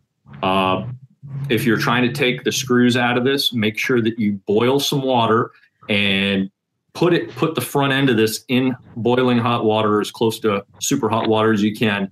Before you start torquing on it i stripped out the screw on one side i wound up having to get a, a screw bit to try and back it out to drill it out burn it burnish it and pull it out. Didn't work. I finally took a dremel and had to cut through the factory handguard cut a slot to get a big flathead screwdriver through there and break it loose. Definitely take the time get some really super hot water close to boiling as you can get it because the Israelis on here, the freaking Loctite or rock set they put on here is probably worse than anything I've ever encountered before. It's absolutely ridiculous. Yeah. They put that in major lockdown. Yeah. Yeah. Yeah, So, Absolutely. so yeah. Uh, yes. Yeah. I think somebody said Galil Ace 556. Yeah. That's this. And then, um, so hopefully we'll have that video up in the next week or three. Um, we got a ton going on. And then, of course, just for fun, this guy just came in. So can you? J Rock wants to know: Can you just use a heat gun? Or- Um, I guess if you get it hot enough, theoretically, but I think the problem with the heat gun is, um, you wind up you may wind up melting the uh, uh, your so your so here's your front sight post, right? And you've got a tritium insert in there. So if you heat this up too hot, you've got your tritium gases in here uh, that you may wind up breaking the seal on that. And then of course the the factory rail is all plastic in here. So if you use a heat gun, are you going to get this hot enough before you start melting plastic and then you're dealing with that again? So I I don't know if I'd use a heat gun. Um, I don't know. Maybe you could use a torch if you wanted to to hit it directly on the screws theoretically, um, or go kind of down in between because there's enough of a gap, sort of. But I think the safest bet is honestly to use really hot water. okay. Um, you know, and, and I just used a five gallon bucket. I boiled the water in a big freaking stock pot on the stove, stuck this thing in a five gallon bucket in the garage, poured the hot water in it, and I got the other side out fine. Oh, okay. Good to go. And then you got you got um screws from. Were you able to get the screws? Yeah, yeah. So Midwest sends uh, for depending on which version. This version comes with two screws, one for each side up here, and then one cross bolt that goes all the way through in the back end to lock it down. Uh, I think the 762 version comes with one long screw in the front, one in the back. It's a little different on the on the uh, depending on which version you have. So you want to make sure. And this is from RS Regulate. So make sure when you're selecting which one you want to go in there and make the right option based upon what actual piece that you have. Yeah. J Rock is just pointing out that he never heard about boiling. So, you know, hey. Yeah. Yeah, it actually That'd be a good it thing. works fantastic, and I, I got that uh, straight from uh, Scott at RS Regulate because I contacted Oh, okay. him. I'm like, man, I don't know what the hell's going on here, but what did you use to get yours off? That's what he told me. So that's Um, from the build. That's from the builders. Yeah, and Scott's a real smart guy. yeah, Scott is a smart guy. He's a good. He, he's a really cool guy to know too. yeah, So, I mean, it, yeah. Sometimes those things sound crazy, but they do work. James, it looks like you you're making a bunch of noise back there. Did you go get another gun? Uh, I went and got some gear. That so um, the uh, the infamous uh, SLR or um, SLR 107R that I got. So it's now got a Holosun on it with an M with a Midwest Industries M1 rail. Okay, and then I put just a old combat block flash hider on it because at very nice. nighttime this thing shoots fireballs. I mean they're huge. Mhm. So uh, I do a lot of nighttime hog hunting. So uh, I had to throw something on there to help that out. But yeah, man, she's uh, she's been running great. We actually just went and used her at the range, so she's uh, she's good. But this is what I just got in the mail. Okay, what you get? What you get? Uh, because as everybody knows, I mean, it's all good to have a sword, but you're gonna need armor to put on. So this is my new plate carrier. I'm not gonna hold her long. She's heavier than hell. But um, this is the this is Condor. Crap. I don't know the exact model, but it's made by Condor. Mhm. Um, it, it holds some uh, AR500 plates. It's got my mags on it, radio. Um, for bigger guys like um, like uh, at Fearless Orca Tactical, Chris, he's a big guy like me too. So there are big plate carriers out there, and they're comfortable. So Yeah. I got one. It's OD green because of Florida. I mean, look at our environment. But Yeah. um, it's it's comfortable. It hold the shoulder pads hold the weight well, ama- actually amazingly well. Um, I've gotten some plate carriers or been in some plate carriers before that are just oh they destroy your shoulders. Um, weight distribution's great, sweat protection's great. Um, I the Velcro's rock solid. I mean, honestly, if you have to like an AR, if you got to piece together a plate carrier where you got to go here for plates and here for a carrier, go get the Condor carriers, man. I mean, they're we'll put it this way. I went and got a Chris Kyle backpack. Okay. Now, love Chris Kyle. It's a great foundation. Took it on one hog hunt. One. It is in pieces. It got caught on a branch while we were moving. And as I moved, the branch completely tore the uh the where the um, strap is connected to the pat ripped the threads right out and the whole thing just came off right there.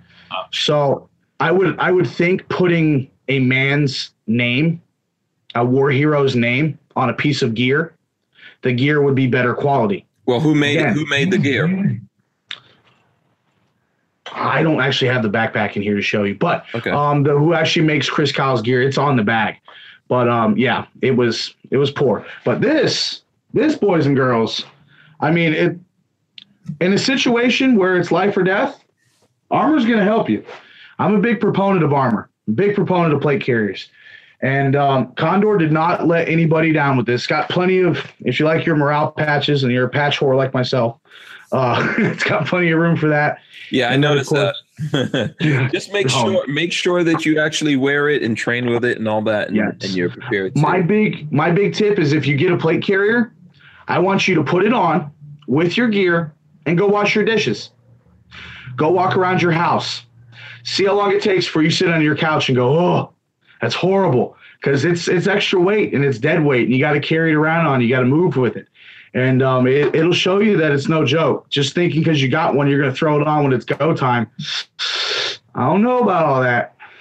yeah, Oh yeah. absolutely. Go ahead, go ahead, Joe. And, and if you're getting older, I've got some of the uh, level three, uh, some of the level three uh, from AR 500 armor. They're they're plastic armor. Um, it's uh, the UMHPE stuff, and it's uh, it's about an inch and a half thick. It's neutrally buoyant, so if you go in the water, it's not it's it's it's it'll float. It'll float. It won't support you with any weight, but it, it's neutrally buoyant. And uh, oh, look at Hank, nice.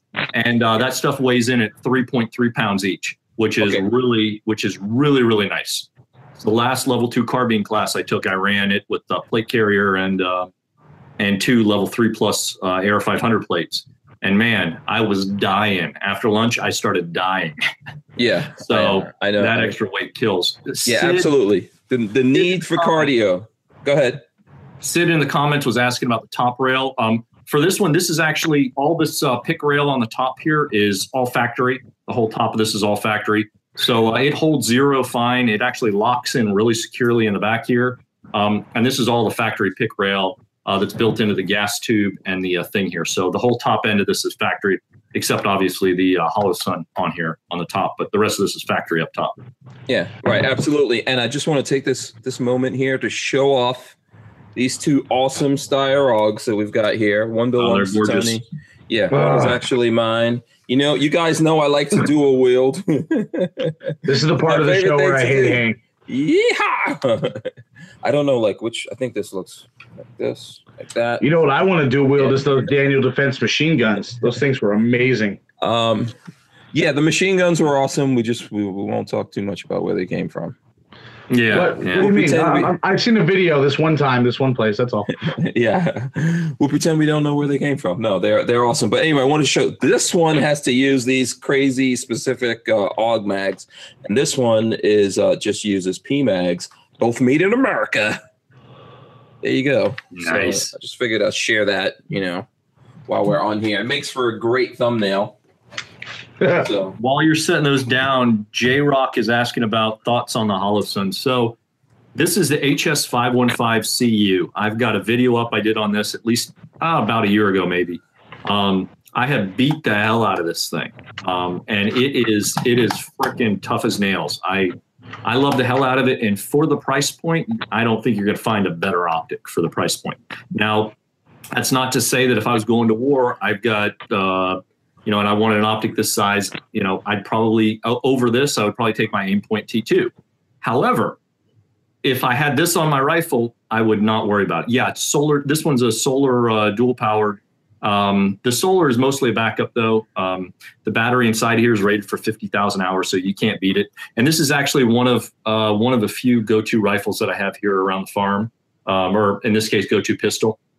And um, if I needed to fight off home invaders with this thing, I would have no problem trusting my life to this. Did I beat it with a water bottle? I did not beat it with a water bottle, but I did submerge it in water for like 10, 10 minutes, 15 minutes, whatever it was. Um, and uh, I've dropped it and I've hit it and I, you know, it does fine. Yeah. Um, so I'm gonna go. I'm gonna find out from James real quick what he thinks about the Holosun. But before I say, I think Stefano Dog what did he say here? He said um, he prefers uh, primary arms to basic scope.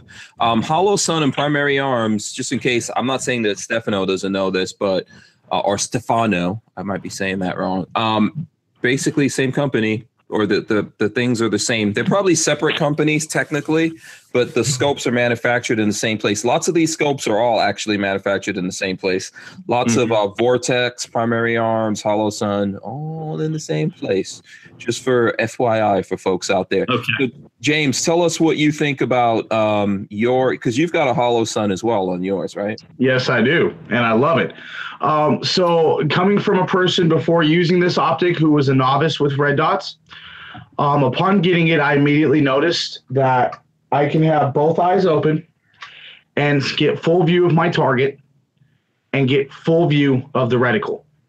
So I have dropped this thing. Um, where, where when I go hunting and when I go out and do my do my wood stuff, um, it gets bumped, beat up. It's got some scratches, not on the lenses though. The lenses hold up real nice. Um, it's I, I, got it zeroed. It never come. It hasn't come off the zero. Um, point of aim, point of impact. It, it's absolutely beautiful.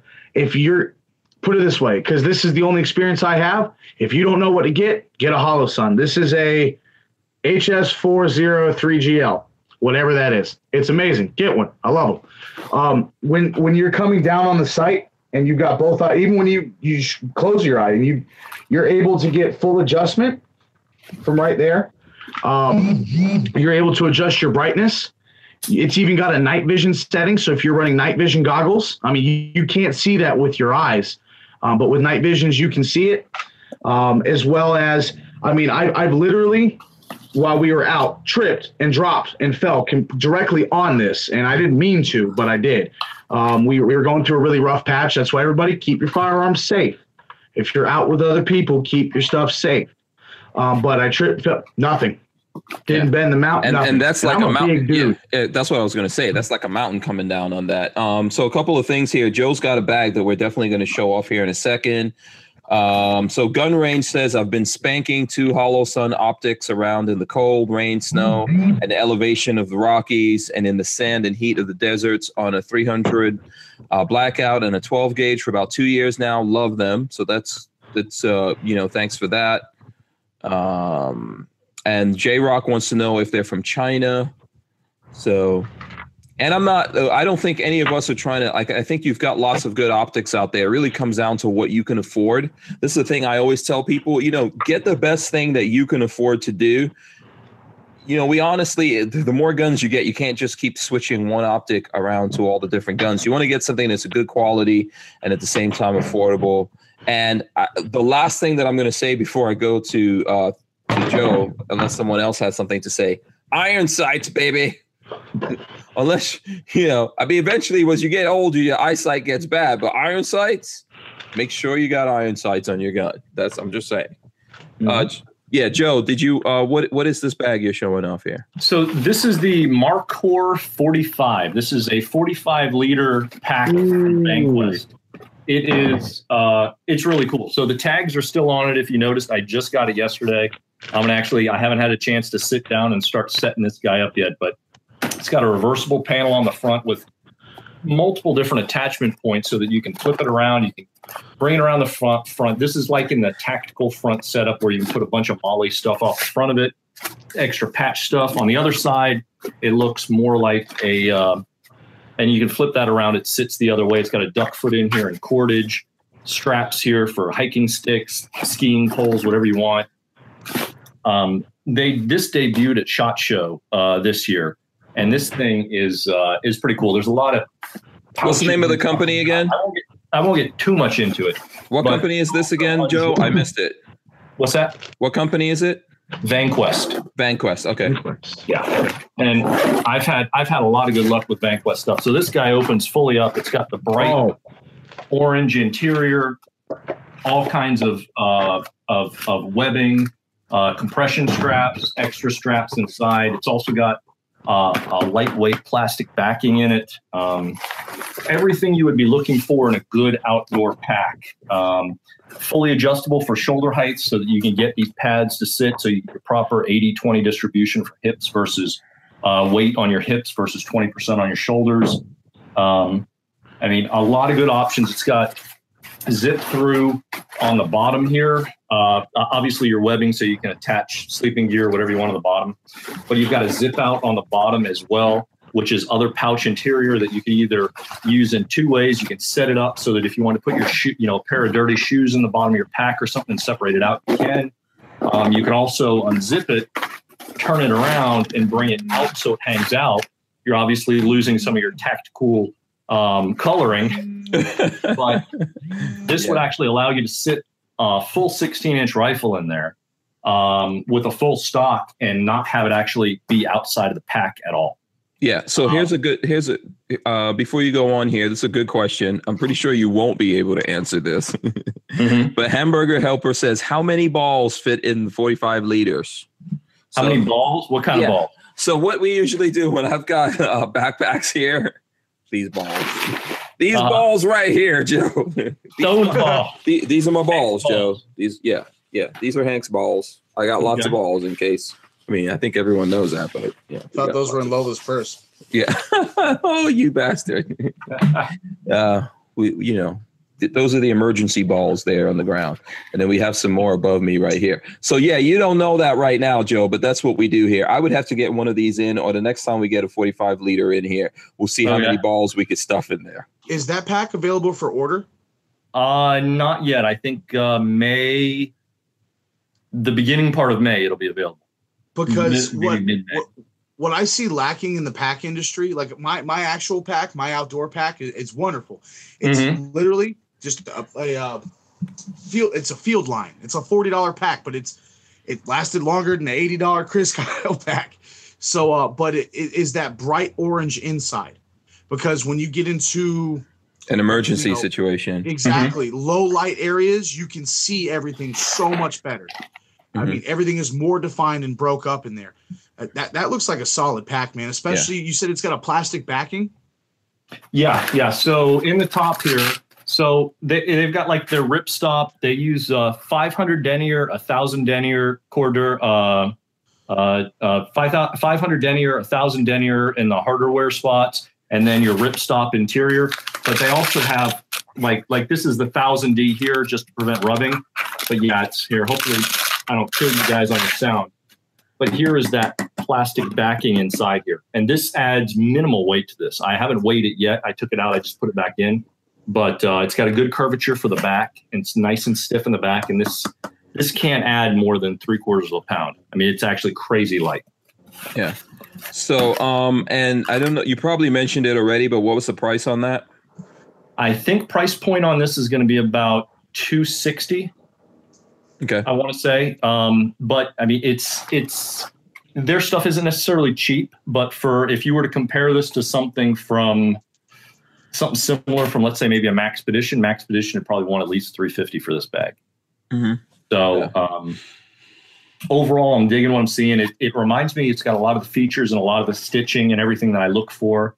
Uh, in another bag I have, I have their Trident 31 from last year. And I took that around a lot last year down the Caribbean and stuff, uh, hiking on Mhm. some islands and stuff. It, that bag did really well. So I'm I'm anticipating this one will too, but um, obviously it's got to go through its testing over the next couple of weeks before uh, before I can give a full uh, a full thumbs up or thumbs down on it. But I mean, I'm digging what I'm seeing so far. Yeah, let us know. Um, so I think Armament and Axe is asking this question. Here's a question: Who here carries a field surgery kit in their pack and know how to use it if needed? So Joe, I'll let you start with that. So um, my history, I've been in the in some part of the medical field now for roughly 20 years, without showing my age. Um, so yeah, so basically my entire adult life, I've been in. I started out as a firefighter EMT and uh, progressed from there, and now I actually do consulting. Um, so I'm I'm not a I'm no longer a clinician, uh, but. Um, I carry uh, the the PC answer would be in the event of an emergency. I am uh, well trained and I carry appropriate supplies. How about that? Um, so more important than supplies would be more important than supplies would be uh, would be the training and the mindset to know how to use things. Uh, obviously, if you're putting together, you hear all the time, well, you know, in the you know, if if you get a gunshot wound, you can stick a tampon in. All right, well, maybe in a worst case scenario, yeah. But if you're planning on building a kit, do not put a tampon in it for that purpose. Go ahead, get yourself the things that you need to put in the kit that are appropriate to it if you're actually putting one together. Mhm. Obviously, if you find yourself stranded on, you know, on the beach in the middle of nowhere and that's all you have, use what you have at hand. But if you're building a kit, a purpose-built kit, put one together, get advice from someone who knows what they're doing, get training, um, or if you're going to buy a pre-put together kit, which there's a lot of great ones out there, like our friend Skinny Medic and stuff. Um, you know, make sure you get the training to know how to use it. That that is that is the most important thing. Yeah, absolutely. We can't overstate that. We all need it. By the way, people, let me see if you guys can see this. People are sending me like there's a picture of of a uh, plate carrier right there. Nice. So that's someone's plate carrier. Um, I'm just I'm just throwing up sh- stuff and showing you guys what's coming Remember, when here. you throw rounds, people normally throw them back. So Yeah. get armor. Absolutely. Uh, we were talking about cats yesterday because you know I don't trust cats for anything.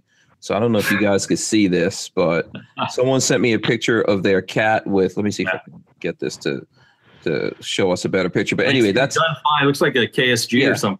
yeah, it's a KSG with a cat that's um kind of like invisible somewhere in there. You can see like one little Yeah. eye. But yeah, yeah, yeah. I don't I don't know about you guys, but I, I'll, I'll st- I'm sticking to my guns on that one. I definitely don't trust the cats. Nope, I'm a dog guy. Yeah, they So are I- sne- I- they are sneaky. I was never into cats until I got married and my wife made us get a cat. Um, There are cool cats out there. I'll say that there are cool cats out there. Now living on the farm, I have a couple cats that live in the barn. Um, and they're, you know, they, you, you have to living on a farm, you have to have Yeah. outdoor cats. Oh, cats. absolutely. That's a Uh, great. obviously, That's a great thing. and Yeah. your pets, but you have to because the mice will overrun you in a heartbeat. Um, Mhm. But they've been There's a cat exiled to the the barn, too, so it's okay. but um, you know th- th- there are there are there are good cats and there are crappy cats i've ran into both Yeah. So Yeah. and and by the way, uh SoCal Gunner sent me. He said he hasn't seen much long range Gorn, so he's sending us a picture of his Remington Sendero 2 in 300 Win Mag with a Magpul bottom, metal, and Vortex scope. So there you go. For, so you, Ooh. so, you know, nice little, nice, nice, Nice. nice little pea shooter right there.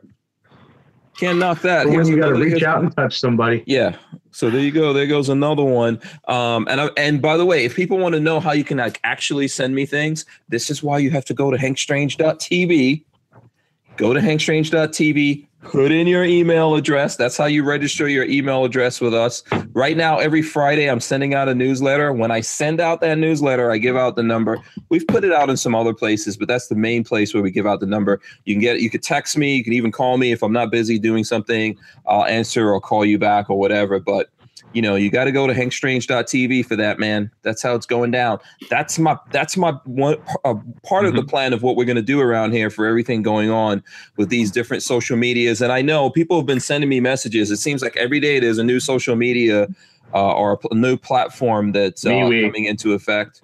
Yeah, there's a bunch of different ones. I just haven't even had the time to check all of them out. And by the way, we're working on stuff here, so um, that's the thing. Like one of the things I do in the background is we're we're building a platform, and you know we want to do it right. So that's why I haven't been able to like roll out everything. We're getting closer and closer. We're just testing stuff and doing all of that behind the scenes before we let put it out there. So um, let's see what else. Do we have any other questions here?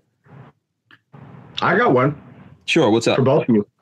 Mhm. So, and this is just an oddball pop in my head. So let's say the uh, the crap hits the fan right now, and you can only grab one gun to leave with. What's it going to be? Hmm. And it's got to be something you own. Uh, I'm gonna say KSG just because that's popped into my head. 12 gauge you could find in lots of places, and uh, you know, plus you could do you know you can do lots of stuff with it depending if it's slugs or whatever. So, and uh, it's pretty devastating. It's light enough. I I mean, if you ask me this question tomorrow or five minutes from now, I would say something else, and maybe I just saw that. But the KSG to me, you know, shotguns you can't really go too It, it covers a wide spectrum. There's a lot of Yeah. different loads.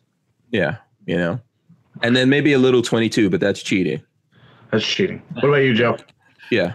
Um, so considering I always have uh, a nine millimeter handgun on me if I'm wearing pants, I don't have to worry about grabbing one of those. So we're just talking about grabbing something bigger than what would already be on me. Um, Grabbing Honestly, something bigger. you- You're talking about grabbing something bigger than what's already on you.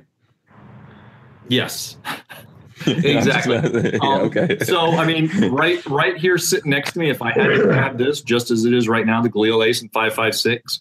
This is this is the perfect handy. It's technically a pistol as well, um, and I can use this guy from zero to 150 yards as it sits right now with zero concerns. Um, it might be this. I mean, if I was only going to have one one gun to grab that's handy and I can grab at any moment that's actually set up for more than that, I would probably grab uh, maybe the Tavor X95. Um, Yeah. you know, probably one of the two in that regard. Um, yeah, X95 is awesome, by the way. I I mean, I've Yeah. put that through its paces. The last time I went training with Reed at Valor Ridge, uh, my X95 was actually my backup, and I have a Sig 516 that I've always believed in. It's a piston driven, and for Mhm. some reason, it totally went out on me. And Reed was like, "Yeah, you don't. I'm not. I don't have time for you to mess around. You need to go to your backup." And I, I used the um, the um, the X95, and it was awesome. Let me ask you. Can I ask you something real quick, Joe, about the about the uh, Galil there? yes. Because I know you said it's a pistol. How Mhm. easy is it to fold that thing? So um, unfolding it's really easy. You just pull it out. Yeah. Folding it, you have to. So what I do is I push with my thumb right there, and you got to freaking crank down on it, and then fold it over to close it. So it is not Yeah, I was gonna say I hate the folder on the one we have here. It's a totally positive annoying- catch. So oiling it helps. I mean, I just folded it here a second ago and it folded fine. Ah, there we go. So I mean, it it takes a freaking small uh, uh, a grown man and a small boy to fold this thing. Now extending it is fine. You can just grab it and pull it and it's out. But folding it, it there's no good way to get a uh, to to get leverage on it to fold it is what I'm trying to say. And let me uh, let me crank this again here and show you what I mean. Good God. I'm telling you, that's what I, yeah, that's what I, we have one here and I was showing it last night and then I went to put it back in the safe and I was like, I hate Right. this thing. I So hate here, the let me- folder. Uh, I don't know if I can. I don't know if the camera will pick it up, but basically that is a hard 90 degree thing on there. And I, I've been tempted to take it, and you've got a hard 90 degrees there as well. And I've been tempted to shave it down, or not shave it down, but uh, angle it so it'll go a little bit easier. But it locks up so solid. I've been yeah, that's the trade-off, right? You want that solid lockup. You Yeah. really do. You might have to butt- you might have to butt stroke someone with it. I'm just saying. Right. This thing is as solid as you could hope for on here right now. I mean, it's not coming. It's not. Yeah. It's not a panty waist thing. This thing is solid. So I mean, I'm not saying that you like to butt stroke people, but you might have to butt hey, whatever it takes. We don't. Oh, I'm a 12 year old. Low hanging fruit. Lola's gonna get. She's gonna get mad about that So- one. I I don't view this as a huge negative. It being hard to fold because how how quickly do you need to fold your stock, right? Yeah, the unfolding is the is the thing that you need Right. to happen. And I yeah. and as you guys, I mean, you can literally unfold it with a pinky. Yeah. So Yeah. that to me, that that is the if there was going to be a trade off for one versus the other. Um. Uh. But yeah. So yeah, and somebody No, else. I just I just wanted to bring up that point because you know I mean that's something that I've noticed. I haven't had a chance to really do uh, a video on that. I've shot them before and all that, but that's something that I noticed. You know, I think You will- You Yeah. will love this. You will love. I mean, I love this thing. I've got thousands and thousands of rounds through it. I've run a number of different. This thing suppresses like a freaking dream. Oh my god! Yeah, and and So- we've got the seven six two version. What's the other? Um, They have a 308 as well. 308. Yeah, 556, 308, and 762. There's not another one, right? No, it's only those Okay. three. All right. Let me I um, actually, go ahead. I today when we were out of the range, I got to shoot a Galil Ace, uh, the rifle version, seven six two. Mhm. Um, it, it was a dream. It shot like a dream. It it pound. I mean, it it, it pounded glass. Uh, it was it was a beautiful rifle. Uh, I put it like this: if if anybody's in the market for for a new firearm and you're looking at a Galil, um, or any any AK platform style, you know, um, go with the Galil. I shot it today and I want one. Um, the iron sights on it were beautiful. Um, it was almost to the point where like a red dot would have been nice, but the the iron sights alone, I mean, we were driving tacks out there, 100 yards, like it was nothing. Yeah. Um, it didn't have a folding stock. It was fixed. Uh, it was lightweight. It felt durable. Um, it was cool having because we did have one malfunction. It was due to the round. The uh, the primer actually popped out, um, and it caused a little bit of a um, a uh, I I guess a malfunction. So we sat there and I ran it from that side, and out she came. Yeah. So that, that is a well designed rifle. Yeah, Yeah. Joe. I think you wanted to answer a question, or you had some other thing you wanted to say. I think I saw a question, but I think I already answered it. Unless I Okay. unless I missed one, because I Right. scrolled back and I looked for it. I think I think I think we covered it though. If Okay, yeah. post the question back up, but I think we Yeah. covered it. Um, I just want to go down. I'm not not everyone necessarily, but some of the people's guns that they said that they would grab to to answer uh, James' question there. Um, Stefano Dog says AK-47. I think John Dieter says his Mini 14. Uh, uh, Nico Ghost Gunner says he'd take his U.S. rifle caliber 30 caliber M1. Let's see who else here. Carl Compton says Scar 17. Um, so there you go. I, I don't know. I'm obviously I didn't grab like everyone's thing. I'm just trying to see what folks said, what their what other fo- people out there's answers were. So there you go. And um and then probably people would want to know here like what is the best caliber to get the Galil in. I I, don't- I don't have a huge opinion on that. I'm I'm a fan of 308. I would probably go with 556 though. That's yeah. Five, I would say either the 556 or the 762. But what do, what do you Um, think? So I would say um, if you want a last round bolt hold, you're going to have to go with the 556. Oh, okay, good uh, point. Good point. So so there's that. Um, if you're, I would say if you're going with a pistol, I would go 556. If you're going with a rifle, though, I, I think it's whatever your favorite caliber is. Yeah. So um, and, and the reason why I say that is I mean, and I, I need to replace this uh, uh, uh, muzzle device out here again because I've got the original flash hider back on. I was doing something else, that's why I put this flash hider back on. Um, but you know, 8.3 inch barrel, it's they're freaking loud, right? And you 8.3 inch 308 barrel. Not only do you have the the added uh, the, the added uh, recoil impulse in a pistol, but you've got all that extra gases, fireballs coming out, as well as the sound and concussion. Yeah, I, I would yeah. say if you're going with a pistol wise, don't don't get. Well, that's what I was going to say. So when you put the suppressor on the 556, how was it? Did you, gorgeous. Oh my yeah. god, it was it was. Is there is there a, um a switch for the for the um for the piston no. gas? No. And it still was good, right? Yep. Yeah, was, I would then was, I would go with that then and then suppress yeah. it. Screw that. Yeah. You know, hands down, I would do that. Let's mm-hmm. see some. Other, we got some other things. SoCal Gunner says his Keltec RDBC. That's you know what? I've never shot the RDBC. That's is that the one that you have to drink your own piss? The RDBC.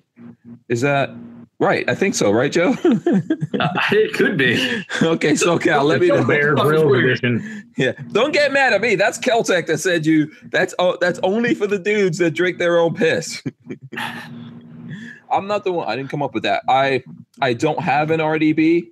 Um, I know my brother Anonymous. He he prefers the look of the RDBC. I think so. Um, I'm not a Keltec fan. Oh, you're not? Okay.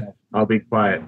Yeah, no, that's fine. That's fine. You know, you know, you can, you can. Hey, and I live in the county that they make them. I mean, I live in Brevard. They're over in Cocoa. You know, Have you I mean, had bad experiences with them? Um, we'll put it this way. Put it this way. I've never shot a Keltec that felt good. I believe that they they feel weird. I feel like the thing's gonna explode like all the Keltecs I shot felt like the barrel was made out of paper. Um, I, like it was just cobbled together, polymer here. My buddy's got one where it literally the handguard turns into a bipod, and the upper and the lower is polymer. Yeah, I've and got runs that. Five five six. Right. And yeah. I feel like when I shoot it, it's going to turn into a pipe bomb, like like this. Ready? I'll show you. Hold on. Ow. Okay. Uh, okay. You know, um, I'm, I'm pretty sure he's talking about the SU16. The point yeah. of it, though, is to be lightweight. That you have 556 that's lightweight with you. Yeah. I don't think it's like a super crazy go to war. It's more like a probably like a truck gun kind of thing. Let's see what you got going on here. So we'll talk about this. This is a leadership arms AR, and the mag doesn't come out anymore. 12, 12 gauge. Mm. This is a semi-auto shotgun. This shotgun, as you see, there's no bolt here. Mm-hmm. There's a crack. I don't know if it's coming in. Just take my word for it. And the receiver. You're gonna need to take out a flashlight here in a second. It's getting so dark. Yeah. You better have a flashlight. Oh, there you go. Okay, I was about to say, man, if you don't have a flashlight up in there, there there's a lot of stuff up in here. So there is a. Ooh, I do see that crack. Yeah. So yeah. that crack, when it exploded in my hands, got bigger. It threw pieces from the inside of the firearm past my head. This piece of junk off of a, and I, I've shot it quite quite a lot before it failed. It was well maintained. Had a federal number eight birdshot load in it. I, I I'll load the whole mag up and let her run, and you know, go out and buy 100 rounds for 20 bucks, have a good day. So I took it out one day, threw the mag in it, charged it, pulled the trigger. What ensued was from this unquality controlled polymer feels like a. I, I like how you're testifying. He said, and then what ensued? um, the magazine exploded, wow. and it put pieces of shrapnel here, here, in my arm, and a piece of my leg the concussive force from that mag blowing out and the I don't know where the bolt and everything went. It's gone. Like it never been doesn't dehinge. You gotta like take the butt stock off to get into here and all kinds of crap. So where the bolt went, I couldn't tell you because it wasn't anywhere around me. Um, it, if it, if there was a bigger round in there, it could have taken my life. Yeah, um, Stefano Dog says that's what you get for putting live ammo in airsoft. pretty much, pretty much. Um, so uh, when I hold a firearm, I want it to feel solid. I don't want it to feel like a plastic piece of crap. Now I was it was cheap, it was there. I was like, yeah, we'll get it. It's a shotgun. It's going to be great. It was great for 2 weeks. It was well maintained. I cleaned it. I didn't oil, you know, I I didn't I didn't abuse the firearm. I didn't do anything to cause neglect. So when it exploded, a firearm exploding next to your head is is a, is a very different feeling. Point is, if you're going to purchase something, I always say review it, look into it. Everybody's got a different opinion. But make sure you're not buying, and here comes the fanboys, polymer pieces of crap. Because if you do get a bad one, and let's say I had a three inch Magnum double odd buck in here, my head wouldn't be attached to my shoulders. It would have took it clear off. If a bird shot did that to my to this thing, I keep it around to show folks. Um, it was a higher, good thing. It was a good thing you had that tactical fat, man. You know, uh, mm. I'm just telling you right now. If you were skinny like Joe, you'd be done. Oh, dude, super done. So the point is, guys, just make sure when you get something, it, it's well made, not not a piece of crap like Kimber, who I'm so mad at. But anyway, I just wanted to bring this up. I mean, that's the point I, I was going to make to you. That happens. I'm not trying to defend Keltec or anything like that. And I know we've got folks out there that are um, saying, you know, they've got this thing or that thing. They've had no issues with it. I've got, I've had some problems with some Keltec stuff, and but I've overall things have been good you know, I think it's a balance of things out there. So there's certain Keltec things I would not, um, I have owned or whatever in the past, but I, I wouldn't necessarily own again. You know, it's and and that the SU16 that I think you were talking about. I think the thing with that is just that it's lightweight. You could take it out. You know, you could have it if you need it. It's five five six, but it was just meant to be lightweight but there are there are flip sides to everything. Absolutely, I agree with you on that. Now, I'm not bashing Keltec as far as the company. They employ plenty of my friends. You know, they put food on my you know my friends' families' tables. Um, they're a wonderful company. They've got a lot of great products, um, but it's just certain firearms I'm not a fan of. No, I get it. You um, can bash them if you want to. By the way, just um, I'm just showing. Okay, cool. Screw Keltec. More, more more guns that people will send to me. No, man. If you you know you are entitled to your opinion here. We let everyone that comes on have their opinion. Oh, cool. Can I start smashing Glock now? Oh well, before you start smashing Glock, should we remind you of that um, Kimber that you have there? Yeah, right. I'm just saying. what Kimber? I don't know what you're talking about, man. It's yeah. fake oh, news. Oh, oh, the Kimber yeah. And, yeah. By the way, let me ask you something. Is that Kimber brand new? Yeah. Is it brand new? Yeah. Yeah. yeah. Um. So, and what is it? What was it again? Nine millimeter. Yeah. Oh, okay. Was there any break in on it? What was the break in period on that? Not a lot. No. What was it? I'm just curious. None. Really? There was no break in. Not, dude. When that thing fell, it was not even around. Oh, you didn't put one round through it before. Oh, okay. But other than that, it shoots okay. I'm, I'm just seriously, I just want to know because a lot of times no, when I deal um, with Kimbers, there's lots of break in. As a matter of fact, people lend me their Kimber guns so that I could shoot it and make videos and use my ammo to break it in. Because Kimber, now that's usually in the 45s. I don't know about the nine millimeters, but it's like a thousand round break in. I don't know if you know that. Um, yeah, we, we, they, we ran a thousand rounds through it just so it starts working properly. Yeah, I'm just saying. From the factory. Yeah. all the deburring, all the hard work they should that should have went into it originally. No, we're we're gonna let you do it by firing a thousand rounds through and just let friction and and and freaking recoil take care of all the uh, imperfections. Yeah, Richard Harper says the uh, the carpet kim, Kimber the carpet Kimber, but we're not you know we're not trying to come down on you, James. We love you, man. The we carpet do. Kimber. Yes, that is what it's going to be called forever. I'm telling you, for for all the for all the stuff, if I had if I if I had two guns in front of me, a brand new uh, Keltec P32, right? Or a Kimber, you know, any of those Kimber 1911s, no matter the caliber, and I had to pick up one to bet my life on for the for for for one magazine worth of rounds, I'd pick up that Keltec P32 before I'd pick up a Kimber. Yeah. Well, and and you know, I can't really speak on the nine millimeters, but the 45s, the break in on them is ridiculous. No matter what ammo you shoot Yeah. on them, I know that for a fact. So Now, when it comes to handguns, if I've got to pick, like me personally, my Springfield, I have a Springfield XD 45 full size. About like 10,000 rounds through it, never, not one. And we're talking about brass, steel case. I mean, that thing eats everything, not one failure. One, ever.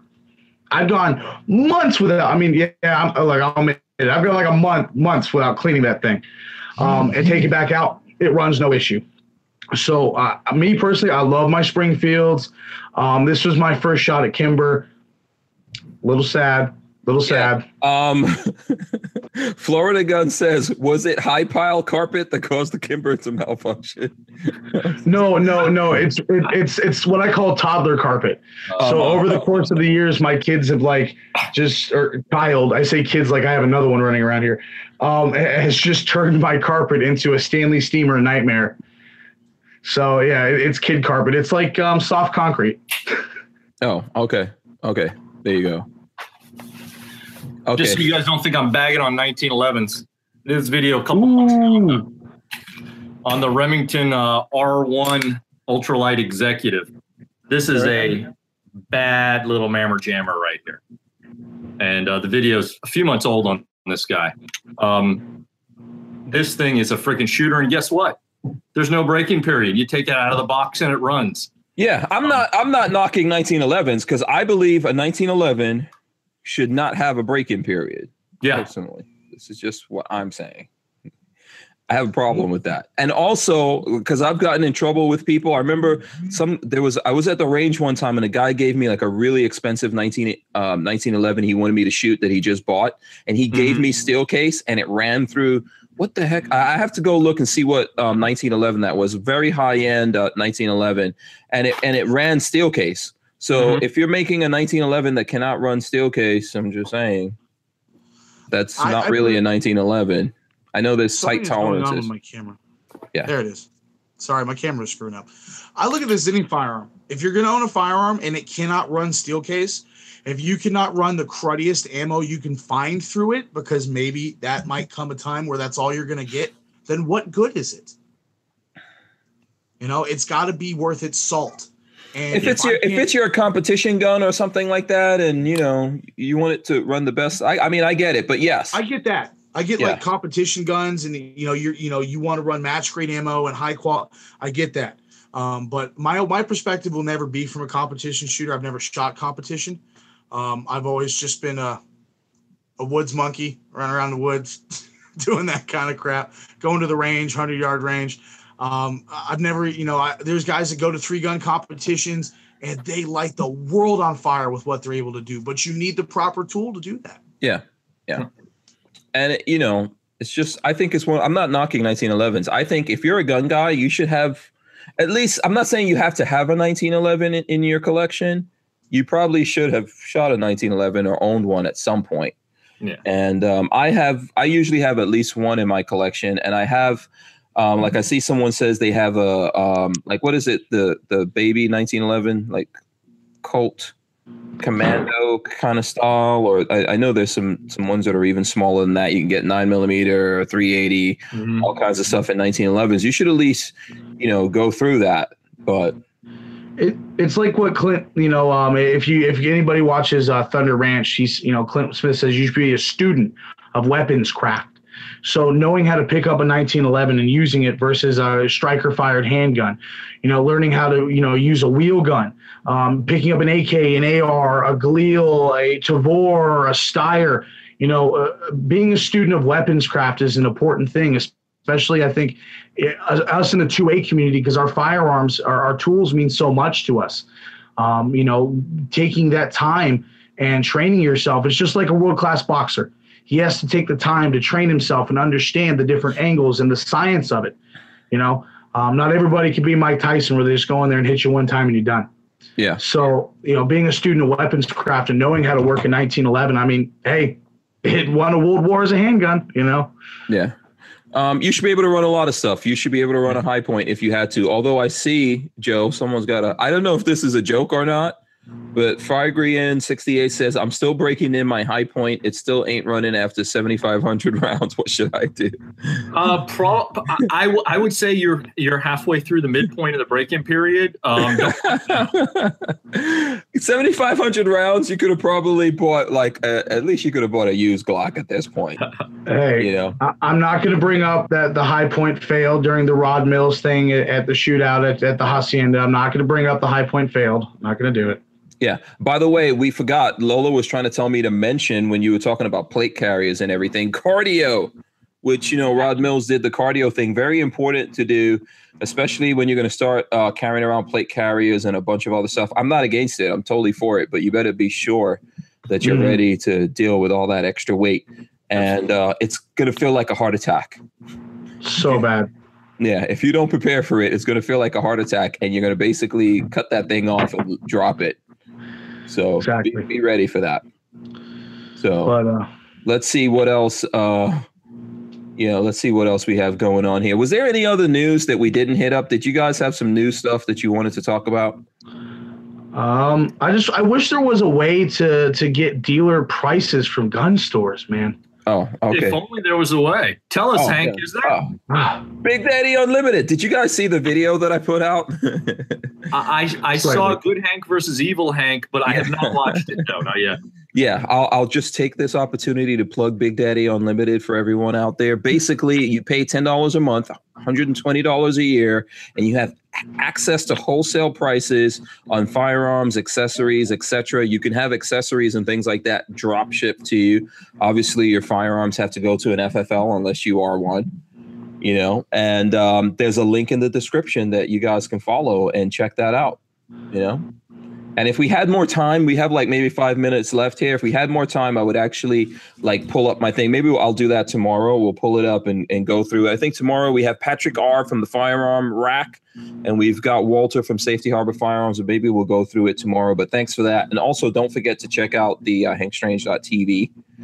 So let's go through this here. Um, James, man, what do you have going on? How can people support you, help you out, follow you, etc.?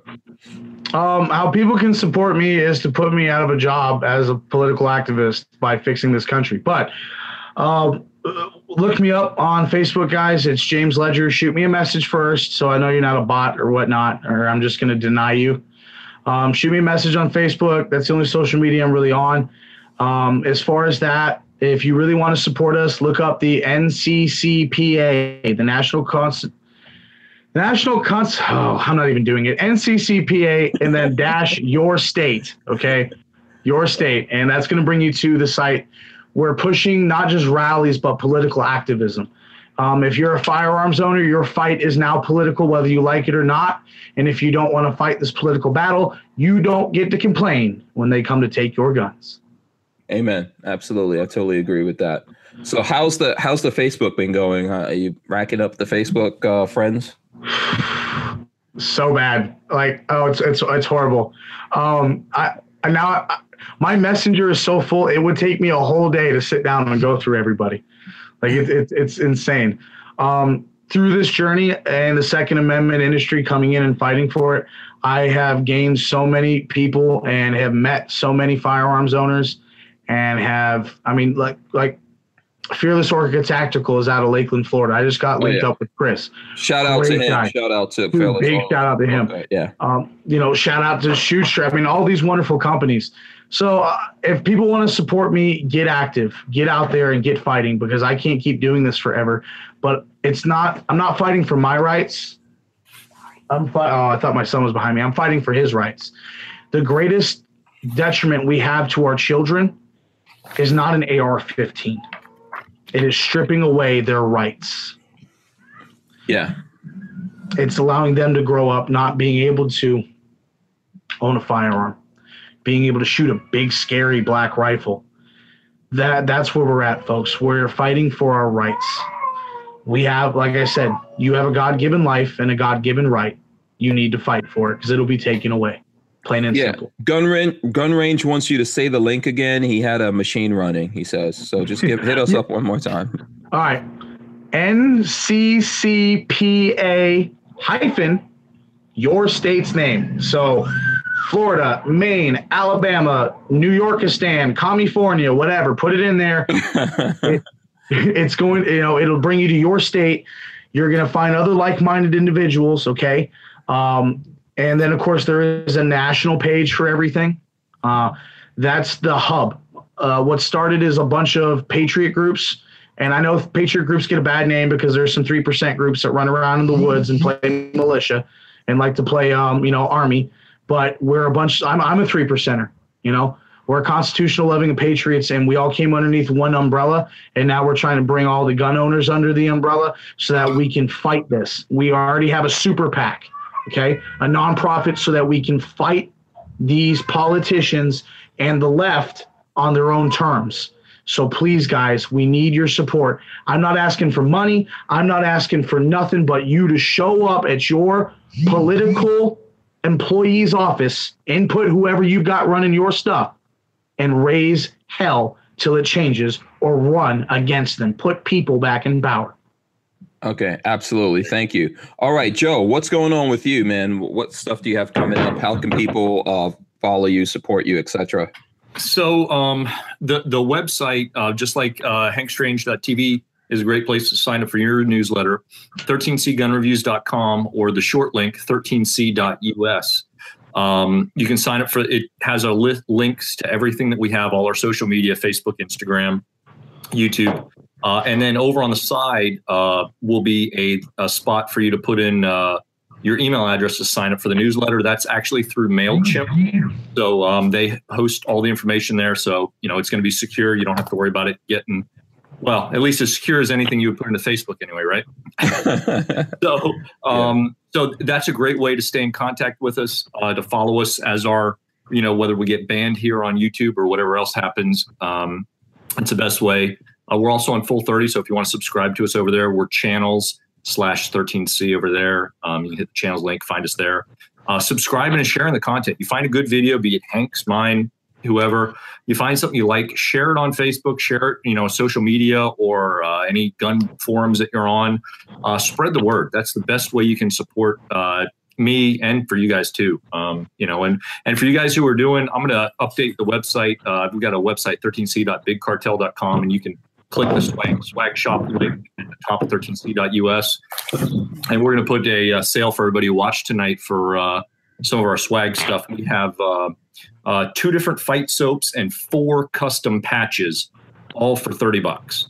Sweet. Um, Ooh. So, which, which, which is a heck of a deal. Yeah, uh, fight soap is good stuff, by the way. Yeah, fight soap is good stuff. And I, I, I, don't have it sitting here. I feel horrible. But yeah, four, four, uh, two custom fight soaps, four patches, thirty bucks. You can't beat that with a stick. I think it's listed under spring sale right now. So there you go. Um, awesome. Anyway, watch for our videos. Um, we got a lot of new stuff in the pipeline. All right, great. Thank you. Um, I want to echo everything that these guys said here. I want to also thank them for coming on. You know, great conversation tonight. I want to thank everyone out there in the chat, all the great comments. Please, guys, make sure you thumbs up even when we re air this. Uh, of course, I want to remind you guys that we do put these up on iTunes. So there's 175 episodes up on iTunes right now.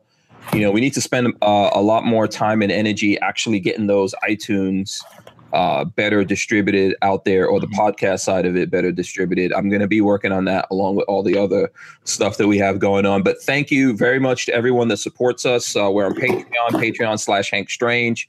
Everyone who has signed up for hankstrange.tv and um, all the other things we have going on out there. Please follow these guys on their social media that they mentioned. And uh, we're going to see you guys tomorrow. We have Patrick R of the Firearm Rack. I know someone was thanking me for warning them, but you know, I, I always have a good time talking to Patrick. I know he gets some of you guys fired up. And hey, maybe sometimes you need that uh, you need that extra spice to get things going, right? We also have Walter Keller from Safety Harbor Firearms here. So thanks a lot, guys. Uh, we will see you tomorrow. We're out of here. Peace. See you guys. Thanks. Peace out. Take care, everybody. Be safe. See you.